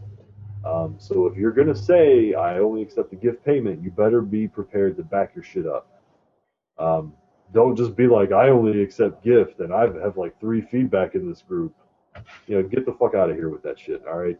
You know, you better be like, you know, I have 300 transactions on TFW. I'm a I'm a top rated seller or something like that. You know, be be reasonable with what you're doing. Know that if you're just another guy, you can't you can't you can't blackball someone into giving you a gift payment. Um, and if it comes down to it, and you don't want to take a gift payment on PayPal, the safest thing to do is a postal money order, because postal money order is traced. They can get tracking when they send it to you. They'll know exactly when you cashed it. And not only that, but in the notes section, they can write down what they're purchasing and the address they want it sent to. So if you don't come up with it and a tracking number and everything, that's a legit claim right there in their hand. And I can tell you, a postal inspector has the highest authority on any crime scene. So if a postal inspector gets involved for like some mail fraud type shit, I mean, you, you don't even want to know the kind of bullshit you're in for. Because if they got to call those guys in, you're screwed. Uh, but mail fraud, obviously, they're going to look into any kind of claim like that. Um, most people don't understand that or know that, but basically, a postal money order, if you in, if you enter the information correctly, you're good. All you have to do is prove that it made it and prove that it was cashed. And if the seller doesn't come up on their shit, you can get that taken care of. It's not like you just sent them a blank check. Uh, so keep that in mind. Because uh, Uh, go ahead. No, I'm sorry. No, I was to say because that that's nice because not everybody wants to use online banking, and even before online banking got to be or payments as big as it is now, at eBay you could take a personal check or you could take a money order, and mm-hmm. when all that started getting popular, you couldn't do it anymore. And the only thing I, the only option I had there for the longest time, as an alternative to using PayPal, was a cashier's check from your bank, because you know it doesn't require the delay time to clear like a regular check does. And I think the last time I tried to put that, the system flagged me as like you can't take a check, and it's like it's a cashier's check, not a personal check. And I think I called their customer service number, and that I got the same reply. It's like so you have to use Who's customer service line? uh, eBay. Oh, okay. Yeah, and it's like, and I explained, it's like, well, sir, it's it's a or man, whoever it was, it's a cashier's check from their bank. The money has already been covered the check, so there, this says no, you have to go through PayPal. You have to go through Pay, and so that's just them wanting all. Again, this is when they were together, probably. You know, they wanted all the money going through them. You couldn't do anything as alternative source. Yeah, and honestly, As a I matter don't of fact- you can. You, I still don't think you can. I think everything goes through PayPal one way or another. Right. If you if you put in your listing MO, money order, check, it'll get flagged. Yeah, and It I'm more than go. willing to wait. I'm more than willing to wait if if they want to pay by check and not pay online, or want to send a cashier's check or a money order. I don't mind waiting. If that's what I mean, I mean it's, it's still a sale, but you can't even offer that as an option anymore. Right. No.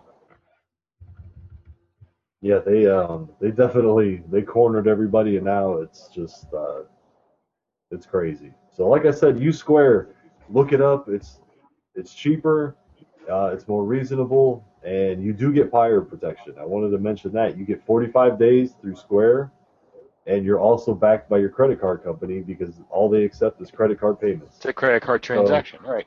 So you don't have to use your bank account. You know, if you have a bad transaction, it's not coming straight cash out of your bank. You know, um, so and if you don't have a credit card, yeah, that sucks, but it's better than losing shit right out of your bank account. Because like I said, you know, that guy five months down the road from buying two thousand dollars of stuff off you, even if he makes a bogus claim, if he wins it, where's that two grand coming from? That's coming right out of your bank. Let's just say Uh, that you're totally righteous. Let's totally say you're totally righteous in everything that you do. Five and a half months later, this guy files a claim, and let's say they don't shuffle their feet, which I'm sure they're going to, and they hold your money up for 30 days. That's still an aggravation, even if you're found to be completely righteous and they, they don't take your money. Yep. It's on hold for however long it is for them to decide you're you're Yeah. good. And that's So- and actually, I do want to emphasize that just because they can open a case does not mean you you're going to lose the case automatically. No, but you cannot use that money. Right. So if that person has you in the in the hole for two grand and you didn't have any money in your PayPal, the way that works is if you deposit the money that they're holding. So if you owe two thousand, if you put two thousand in your PayPal, you're even. Then you're even, and they're they're going to hang on to that cash though. Don't think Now, what that- happens if you don't have the money in your account?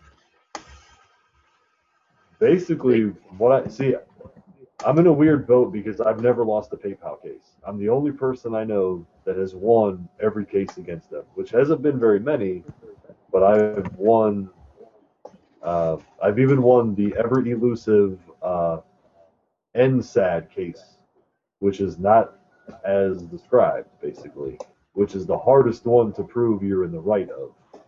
Um, but of course, because I a stickler for details. I got lucky and I stuck that one out. Um, well, actually, I didn't get lucky. I just I did what I was supposed to do.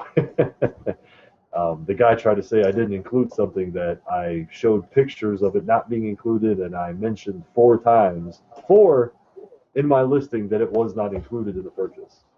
Um, so yeah, nice big fuck you douchebag uh, on that one for holding up my hundreds of dollars because you can't fucking read. Um, but basically, what will happen in, in, in the in the event of a lost case is it's on everything is on hold up front. A buyer opens a case, your shit is on hold immediately.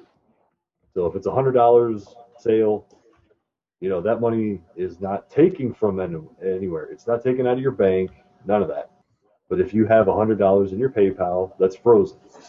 Consider that gone.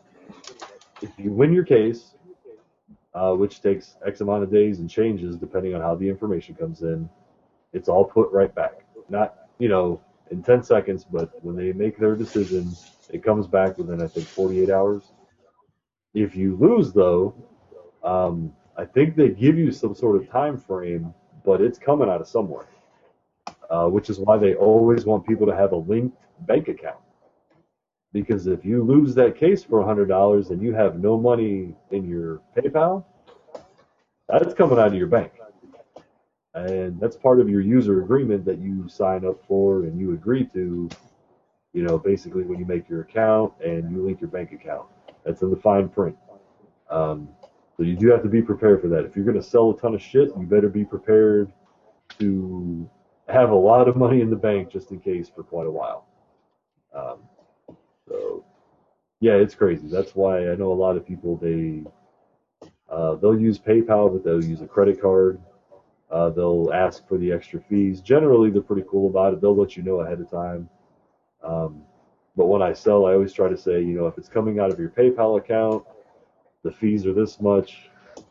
If you have to pay by credit card or whatever, you know, you try to get all that out of the way first. Uh, but generally, the you know the buyer will let you know because they're used to getting a hassle because a seller that has to pay extra fees you know the first thing they're going to do is be like hey man you know i was supposed to get a hundred dollars out of this and i only got like 96 what the hell Um, and then they have to explain to that guy, so they just end up making a habit out of saying, "Oh yeah, I, I don't have a bank account link, so I use credit cards, so there's more fees." So, are there any other uh, nuances or anything new that they've enacted? Policies? Uh, I did notice today that they finally updated their website um, because after they sent the email for the 180 day update, the website was not current, and the website still said 45 days. So that's a, that's a positive thing on the PayPal side. Um, things to watch out for though is eBay, uh, like I was mentioning, is shifting towards basically burying anyone that isn't on the level of a gigantic manufacturer. Um, what what they're kind of doing is what the hell was I talking about? I totally got lost. Uh, um, eBay, and they're trying to get rid of the little guy. Yeah, they're just they're shifting really weird. And, and uh, one thing that's brewing that um, I'm not sure if they've actually enacted because I haven't been on eBay, uh, just because of PayPal alone. Um, but I was hearing rumblings that they were going to enact a new policy where every person that sold was responsible for returns. So the last time I listed on eBay, I could list anything I wanted, and that my terms were my terms. I could say I didn't want to offer returns. Um, now, personally, if someone said, "Hey, uh, you forgot to put something in the box," or um, I don't know, maybe it's a figure I didn't look over very well and it was like dusty or something, you know, I would work with that person. Uh, but according to my policy on eBay, I did not offer full returns. So if you got it and you didn't like it, tough shit. Um, but I, I, I don't know if they've switched to it yet or not, but they were really forcing it or pushing it, I should say, if you wanted discounts. So like I was top rated and I had a store uh, just so that I could get like an extra 1% off. Now, as a top rated seller, they offered me another 2 to 3% off, but I had to offer 100% buyer satisfaction return. And what that means is for that for 2%, 2 2%, I had to offer 100% satisfaction, which meant a buyer could buy something off me on Saturday night. Sunday drunken morning- state. Sunday morning could return it. And I would be responsible for all that money. Or an even worse scenario, I could ship it Monday. They could file a claim on Monday, and I would have to pay return shipping to myself for something that never made it to that buyer. And that was just for a 2% discount. So if you sold $100 worth of shit, that's two bucks I would have got to offer all that protection for someone that could have just been like, "Oh, I got I bought the wrong thing," or "Oh, wow, I don't know if I should have bought that," or "Oh man, my wife is going to kill me." Um, so that's you know, Buyer's that's remorse. That yeah, buyer's remorse is a bad thing, and funny enough, buyer's remorse is not covered by PayPal. No, but lying is. but it is on eBay. Buyer's remorse is 99% covered on eBay. Um, so what you want to do there is not sell that on eBay. um, getting into the tips part, I just want to get into this because I feel like I've been talking for six months. Um, if you guys have questions, let me know. I'm not seeing anything popping up on Facebook because everybody sucks on Facebook tonight. Yeah, I'm not Uh, seeing anything. Yeah. Um, anyway, uh, some tips if you're going to sell and you have to use PayPal or you want to use PayPal. Um, number one, I always offer a choice. If a person is comfortable paying me as friends and family, obviously that's the better choice. If you do that, make sure they send you the payment blank. They put in the money, they type nothing else. Nothing. Nothing at all. Because if they don't feel comfortable to leave the text empty in that transaction, they should not be paying as a gift. If they're going to run it as a transaction, all you have to do is be honest. If you're selling an open um, let's say Perfect Effect Warden, 100% complete inbox. All you have to do is, and what I've been telling people is to copy and paste what I type. And what that does is it gives them and it gives them the opportunity to see what I'm going to write. And if they think something is wrong, they can ask me about it first. So that way, you know what's going in there, they know what's going in there, and if there's a problem, everybody works it out beforehand. So what you want to put is okay, so I have an open warden, whatever. What you want to put is for purchase of used perfect effect warden figure will be uh, complete with all original accessories and packaging. That's all you have to put.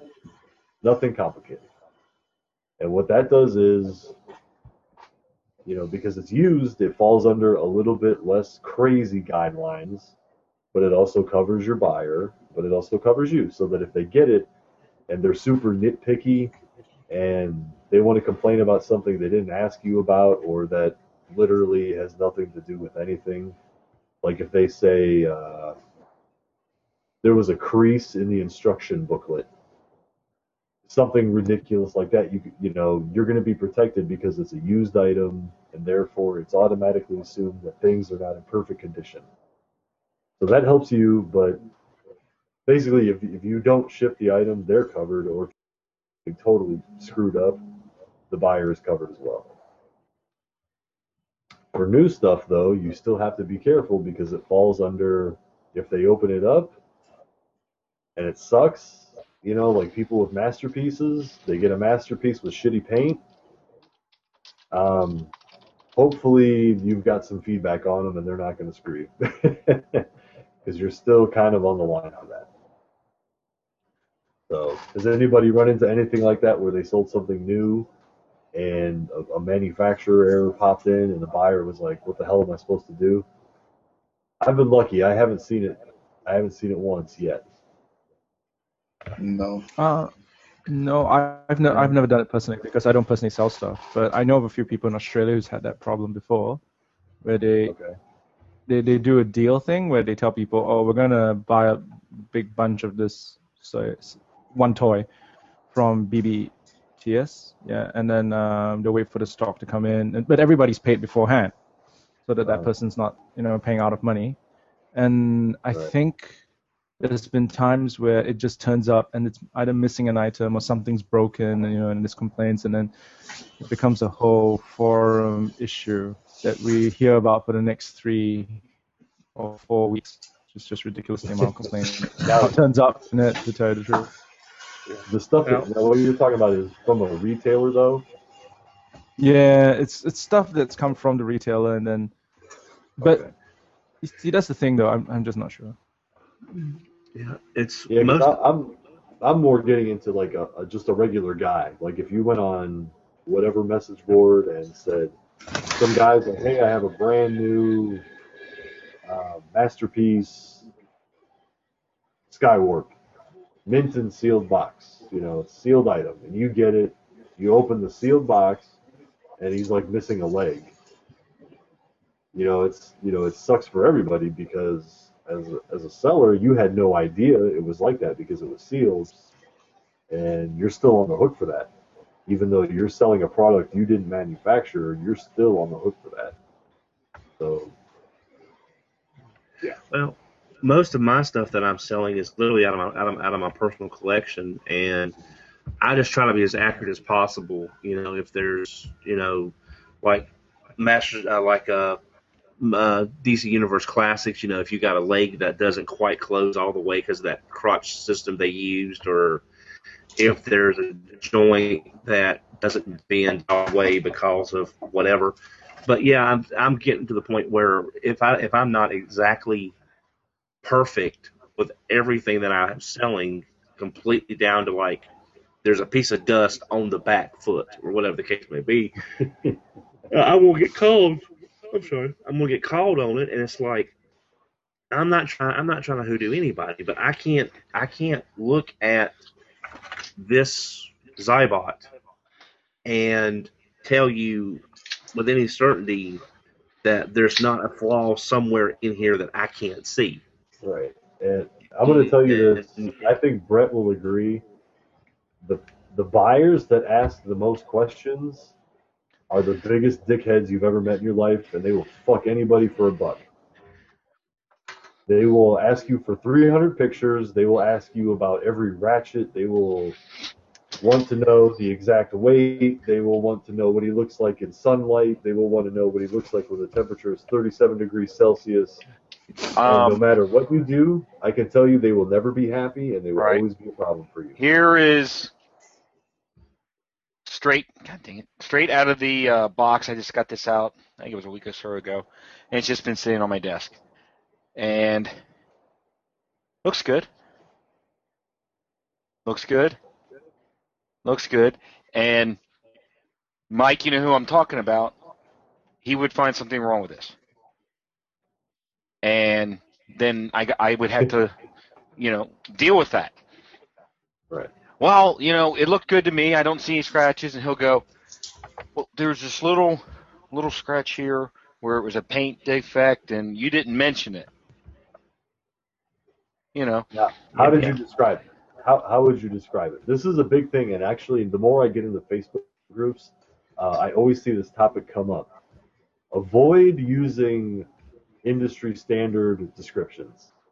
Right. Do not ever use words like mint, ever. well, the other one that I Because love is Everyone has a different description of that. right, Even though the industry standard is mint is de- is defined specifically, just say it's in good shape, it's in great shape, and if you need to explain something like um, my Ultra Magnus, he's he's he's mint by definition before I actually cut the tape.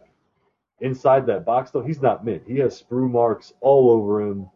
Um, you know, where it's supposed to be blue, it's all white, mixed up. It's just how it is. It's it's a mass produced toy. C10 case fresh. Yeah. I mean, Here- there's nothing I, you can. I will so- say one thing. Um, mint, mint in box, whatever. Um, yeah, I got away from that. Um, I, I used to say, you know, it's it's perfect or whatever. I got away from all that, and what I would say is, um, opened it. And like for this one, um, like a bunch of them, I didn't transform them. They came in robot mode, and I would tell them I opened it and put it in my display case, and I don't I don't have any loose joints. That's it. That's how I would describe it. Yeah. Because I I'm not saying that it's perfect. I used to. I'm saying, man, if it just came out of the box, this thing is mint. And and not everyone thinks that. Some And people don't think it's mint, even if it's sealed. Yeah, personally, I don't. I, I what I think is funny is that industry standard is such a weird thing, but like I said, that Ultra Magnus in the box, it's trashed compared to versus the definition of mint. It's not even close. They're not even close. But you can open some stuff, and it's the best thing you've ever seen. It's like the one that they produced that isn't fucked up. so it's kind of a weird spot. Just make sure, and you know, describing it as mint is just a bad, bad idea for so many reasons. There's are like out to screw sellers. It's not that. It's just that it only takes one to just totally screw you over in so many ways because everything snowballs. You know, if somebody locks up 200 bucks in your account or a thousand or whatever amount you can think of, um, even even if it's resolved in your favor, you still have to deal with it for such a long time, and it's so stressful. Um, I know the first time I had a, a, a case on eBay, I mean, it was like, and I was so pissed off because I had my, uh, you know, I had my mail receipt, I had pictures of the item, pictures of the item being packaged, pictures of the final package labeled, pictures of the package at the post office accepted at the counter, and the guy was still trying to say I never shipped it. I still had to wait almost 10 days to get all my money back on that like 60 70 dollar sale even with all that and so you know imagine if you sold something you know say you sold your hercules for $400 even though even though you know you're going to win four you know 400 bucks in the collecting world can get you somewhere. And for to have that locked up in such an impulse driven community that's a killer. You know especially if you need to sell stuff because your account is then under review and they're going to start holding your money until that's paid off. So if somebody buys something off you you have to still come up with your own shipping money as well. All right. so yeah um, be careful with industry standard terminology. Um, and I think the last thing I wanted to get into and point out because it's uh, yeah, obviously we have our, our own friend here uh, from Australia. Uh, international shipping. Oddly enough, I was uh, trying to get perfect screenshots so that I could display this for everyone, but there are conflicting policies on PayPal and eBay so what I used to do was I went I can't remember which one was which, but basically the policy stated being in the US, if I shipped anywhere, I could use any service that included tracking that confirmed delivery and I was covered. So if that person said they didn't receive it as long as I had a tracking number, it didn't specify service. However, the other one, so if, if eBay said that, PayPal would say the other, or maybe it's backwards. However, the other one specifies, I'm pretty sure it's PayPal now, specifies if I'm to ship anywhere other than the United States, I have to pay priority with tracking even though USPS's tracking system now includes first class international, which is usually three to five times cheaper, you absolutely have to pay for priority to meet their requirements for a sale. So, um, yeah, if I wanted to send something to, to Bryce, and it's uh, hey, let's bring back Springer, or you know what, let's go because I don't want to show off the same dude. Let's go with uh, how about Ollie? How about that guy? Yeah, we'll go with Ollie. He weighs maybe four ounces. In a box, I can probably pack him up for about eight ounces. First class, it'll cost maybe fourteen dollars. Priority is going to be about thirty to forty. So that's something you have to keep in mind. And what that means is, um, Bryce, you're paying me forty dollars just to ship you. because Or even I'm though not I have, buying on eBay. yeah, because even though I can ship it first class and first class shipping tracking meets the requirements of that policy in terms of what it shows you, they they stated specifically it has to be priority. And and I've run into a lot of problems with that because you know people don't want to pay for that. They don't want to pay fifty dollars shipping on a twenty dollar toy, and they they shouldn't. But for me to sell it to them, I have to because they can. Even though I can prove that you received it, PayPal will just say, "Well, yeah, they received it, but you didn't use the right service." So again, a seller is bent over, reamed out. Well, you know, it's it's like it's like it's like those key sets that I sent today. I sent uh, I sent three of the Ranger key sets to a buyer in Australia, and you know, I sent them first class because priority shipping on. And if any of y'all have seen the Ranger key sets in stores, you know there's no weight to them things at all. There is there is no weight at all. The things are light as a feather. Priority shipping was almost sixty dollars to go to Australia for three things. I think the total weight, counting the packing material in the box, was 11 ounces. In the U.S. domestically, that would have been about four to five dollars. That would have been less than three if you paid online. Huh? I pay for everything online, so you guys are like four or five dollars. I'm like, it's like two. Yeah. Well, I, again, I'm saying, you know, I, I don't do the, I, I don't have the scale and do the and do the printing of the the, uh, the postage here in, in the in the house. I, you know, since I live since I live right there at the po- work at the post office, but um, the buyer is not who no, you're not going to spend whatever you pay for the key sets in this case, and you're going to spend almost sixty dollars for shipping. You can't sell anything like that. Not when there's a fifteen dollar option that's in some ways just the quickest priority. Yeah. Yep. So basically, what we got to do is, you know, tell PayPal to shove it. Use Square. Do whatever you can. Um, because I, you know, I, I've, I've, I've benefited from PayPal and eBay, and it sucks. Like I hate the fact that I'm so freaked out by all their policies. Um, I mean, it, it. I mean, it's it's the simple fact is they're getting money from everybody. Why screw a certain people over when combined we're giving them just as much as the other people? I mean, it, it doesn't make any sense to alienate your market. I don't know. Sure it does, because we have no recourse right now. They got us by the short hairs. That's the way they look true. at it. Well, We're the true. only game on the block, so yeah, definitely. Well, I mean, I'm gonna but it- push it. You know, Research Square. Check that shit out because even if Square won't back you up, your credit card usually will, and they're actually, uh, you know, credit cards now they offer so much protection and identity theft and all that. I mean, you're basically looking at having some super super good shit anyway. That's just like PayPal. Um, I don't know if you've ever had a case against you from a credit card. I know I haven't, but I know whenever I've had one against someone, it's always been taken care of. Uh, so it's not like you're just asked out like, well, hopefully Square works. I mean, not only do they have their policies, but then your credit card actually, um, you know, you're already covered. I mean, you have two guys covered you instead of just PayPal doing whatever the hell they want, which is generally nonsensical at best. Unless you know you're gangster like me and you're like, yo, I got proof of like everything. What? Give me my money back, bitch. And they're like, my bad. Okay.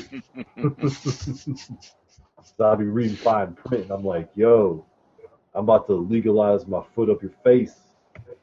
Because, you know, according to Article 2.3a, you said you're going to give me my money back because that dude's a bitch. And they're like, yeah, you're right, man. Article 2.3a, man. He did say that too. My bad. So what you're saying is, is read your policies and know them. I got you. I got Yes. you. yeah. Yes, know your money. If you're going to sell, know the policies, know how to do it, know the requirements, all that shit. I know, and if you're just like some dude that's like, yeah, I need to make 20 bucks real quick, you're not going to pay attention, but you should. If that 20 bucks you send or receive through PayPal, if that's linked to your bank account, that's getting into your real life money. That's not your toy money anymore.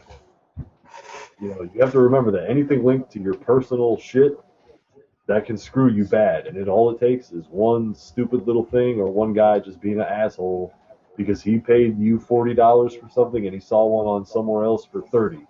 And he just wants his money back. You know, if you're that desperate, especially for forty bucks, you really just gotta watch your ass. Just read the fine print, read all the details. Even if it takes you two hours, just remember reading for two hours, uh, which, you know, I know Chad can't do, and sometimes I have to voicemail him stuff, but um, I try, and I understand, and you know I love Chad, so you know we'd be doing picture pages, but just know your stuff, man. You really got to watch yourself. You're not old enough to know picture pages.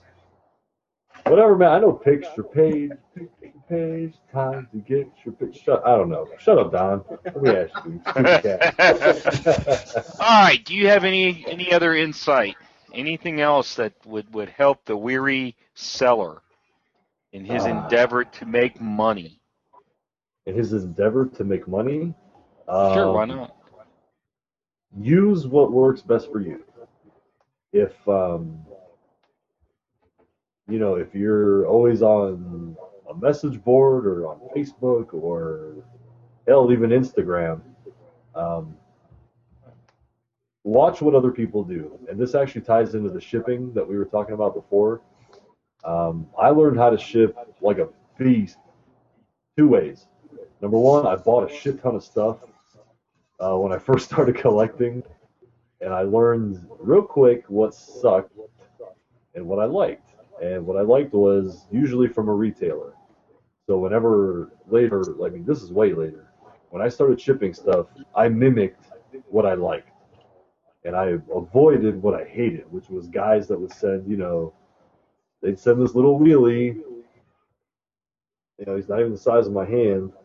They would ship it in a box that was like 16 by 14 by 10, and it would just flop around. So I hated that, and I paid attention to the big boys. You know, they use bubble wrap, nice and thick. I, I noticed the way it was spaced, uh, the way they use filler in certain places but not other ones. So if you've ordered from a big guy or a small guy and you were impressed, remember that shit. So that you kind of got to go with that. And if you see people, you know, if you're gonna if you're gonna post stuff for sale, learn the rules of where you're at. If you're in a Facebook group, a lot of them have rules. They want to know where you're located, um, a specific type of description, a price, whatever the hell you want to call it. Just learn everything about where you're you're doing your business. That's all really I can say. Um, it sounds harder than it is, but it's something I you know you I, I think everybody here. I mean, people don't pay attention. They just jump in a group and they're like, uh, "Hey, how do I do this?" And it's like the pinned post for the group. We'll say the no, the only rule we have in this group is to not ask the question you're about to ask. And people will be like, "What's the question I'm not supposed to ask? Why did I get kicked out?" so just avoid shit like that, um, and avoid, especially on Facebook, avoid confrontations. That's the big key there. If someone gives you shit over your price or something, just let it go. Just say something like, "Oh, you know, sorry, I can't help," you," something like that, because it's all pitchforks and fire and hand grenades, which normally I'm all about, but when it comes to doing business, uh, there is no kind of code of conduct for people that aren't even going to give you money anyway. The people that are going to try to bury you and say you're crap, or your price is fucked up, or your toy sucks, they weren't going to pay you anyway. Don't pay them any attention. Let them go, and the buyers will come at some point. So know your market, know the rules of where you're at, know the fine print, and uh, don't ship like a jackass. You know, do it right. Get some bubble wrap, get some nice boxes, get your shit together. That's how you do it. Make There you money, go. Right? And Brett's now you- making money. Brett's making And money. knowing is half the battle. battle. Knowing Yo, is Joe. half the battle, and banging Chad's mom is the other half. Ow! No, I'm just kidding. No, I'm just So- kidding. Taco Anyway, Tuesday. Does anyone else Tuesday is the other half. have anything else to add to the discussion? I'm just going to say, Bring it. Give me some questions. Bring it. I, I- I'm just going to say, be honest with what you're selling.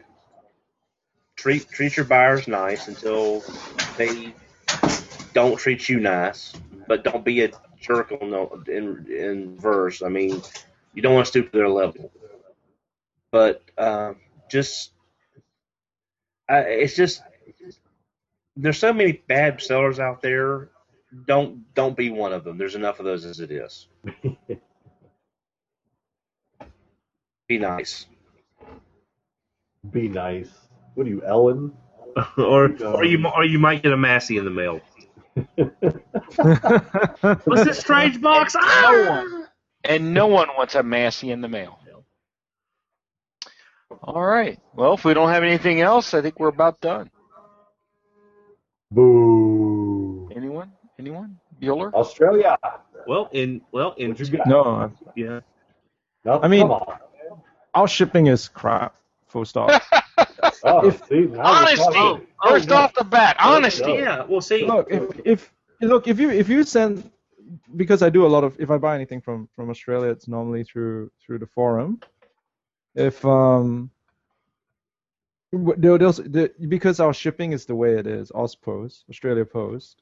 If if they say ten dollars for shipping, its chances are it's supposed to be seven fifty, and they're only worried about paying that extra for the box. Nobody ever fights over like two to three bucks, really. Um, but you'll be lucky if your package within Australia gets makes it to you in any form. Internationally, we're fine. Like if somebody sends something from from overseas, we'll get it. But locally, there's supposed to be a 65% chance that your mail will disappear. And and that's And, that- and that doesn't surprise you as being wrong? Oh That's no, no, wrong it's, it's, it's wrong, and we and we know it's wrong, but Holy crap! no one seems to Well, complain here's- about here's the thing. shit anymore. Shut the hell up. We might get a third. Hang Get a has third of a chance. yeah. Hang has a, actually he has a pile of loot with me right now. We're not even sure if he'll make it to me anymore. so, I mean, I mean, you know, he it's like it's like I have a What- better what's chance of theory getting as to what happens to that? No, I have a better chance of his stuff getting from me to him than he does getting something in country a couple of hundred miles away. Yeah, it's it's really just that bad. It's it's really weird, and we're not sure why. And they did a study. They said so so the pers- the the, the regulator actually, you know, came up and said, well, we do actually lose 65% of all mail. How? It's Where does it go? we don't know. How is it? Which is acceptable. I mean, I mean, I mean, do you have do you have random gangs of kangaroos out in the wild hijacking mail packages? Rue attacks. Rue attacks. That's, that's right. That's the way it is. No crocodiles. They just get out of the water and start bitch slapping the drivers and then dragging out the mail into the water. Heck, I've heard some crocodiles being able to drag the whole truck under the water. Well, I've I've been pretty lucky though. Um, like most of my mail gets to me, but there have been moments where they, if I'm not home and if you know it's it's been paid for, it's it has to go to a post office and I have to go pick it up. But there's it's been You know- it's been odd recently because two po- I'm in the middle of two post office like the areas they they kind of intersect with each other. My mail has been randomly going to either one, so sometimes I go, oh, this should be the place I always go to. I'll get there and go like, oh no, you're supposed to go to the other place. What? Now see, How, what? I, I think that would be awesome. That'd be awesome because anytime you didn't pay your electric bill, you just I call was- them up, and then they'll go, they'll go, "Oh, okay, that that sounds good. Just I pay more was- next time. I was You know, going to that's just awesome. say that. Stop reading my mind. Absolutely, think about it. That I, you didn't get the check? Oh, I mailed that out. Well, there's a 65% chance that that you did and we didn't get it. That's awesome. Like, it would make it to you, but you know it didn't. Somewhere out in the wild, I'm sure there's a koala going, Lord, I want more shinies. Oy. All right. All right. On that note, so we have anything else to add to the discussion? Uh, th- this really isn't related to the discussion, Then shut up. but I just want to say I am really looking forward to Toy Fair in two weeks to see some hopefully clear pictures of certain things that are bouncing around the internet now. So I, I hope in two weeks we'll have a really good show to talk. About well, three weeks, have a really good show to talk about. But we always have a good show. What are you talking about, Don? Well, I mean, Toy Fair. I This guy Toy Fair dissing the was show. Yeah, I oh, know. We see it. Damn it, Don. Hey, I get enough of this crap over there. I don't need it over here too. You started it. You started Yeah, dissing the you show. You did start it. I didn't. I was saying Yeah, yeah. Now you're trying to cover your tracks. Okay. Hey, you know what I did notice?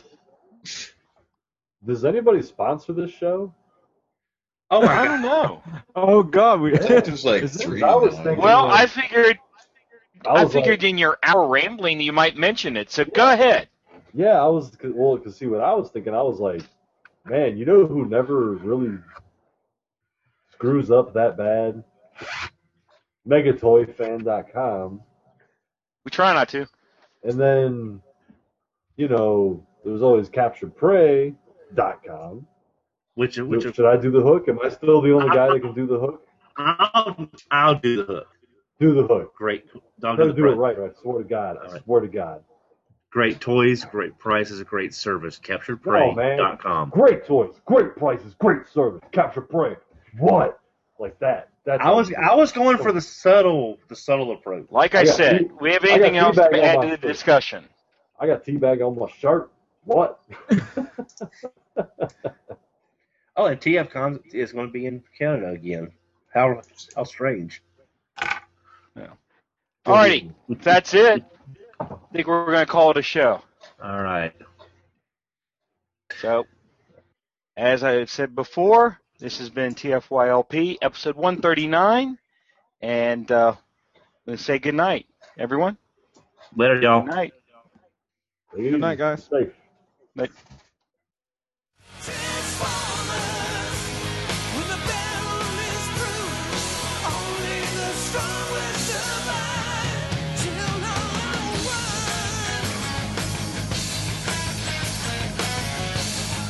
This has been Transformers for your listening pleasure, a presentation of tftalk.net. We'd like to thank you for listening and ask that you please rate us on your favorite podcast outlet and share us with your friends. Be sure to follow us on Twitter at TFYLP. Email us at podcast at TFYLP.com. This is Paul Lighting, and on behalf of TFYLP, we'd like to thank you again for listening. And we hope you'll join us next time for another TFYLP.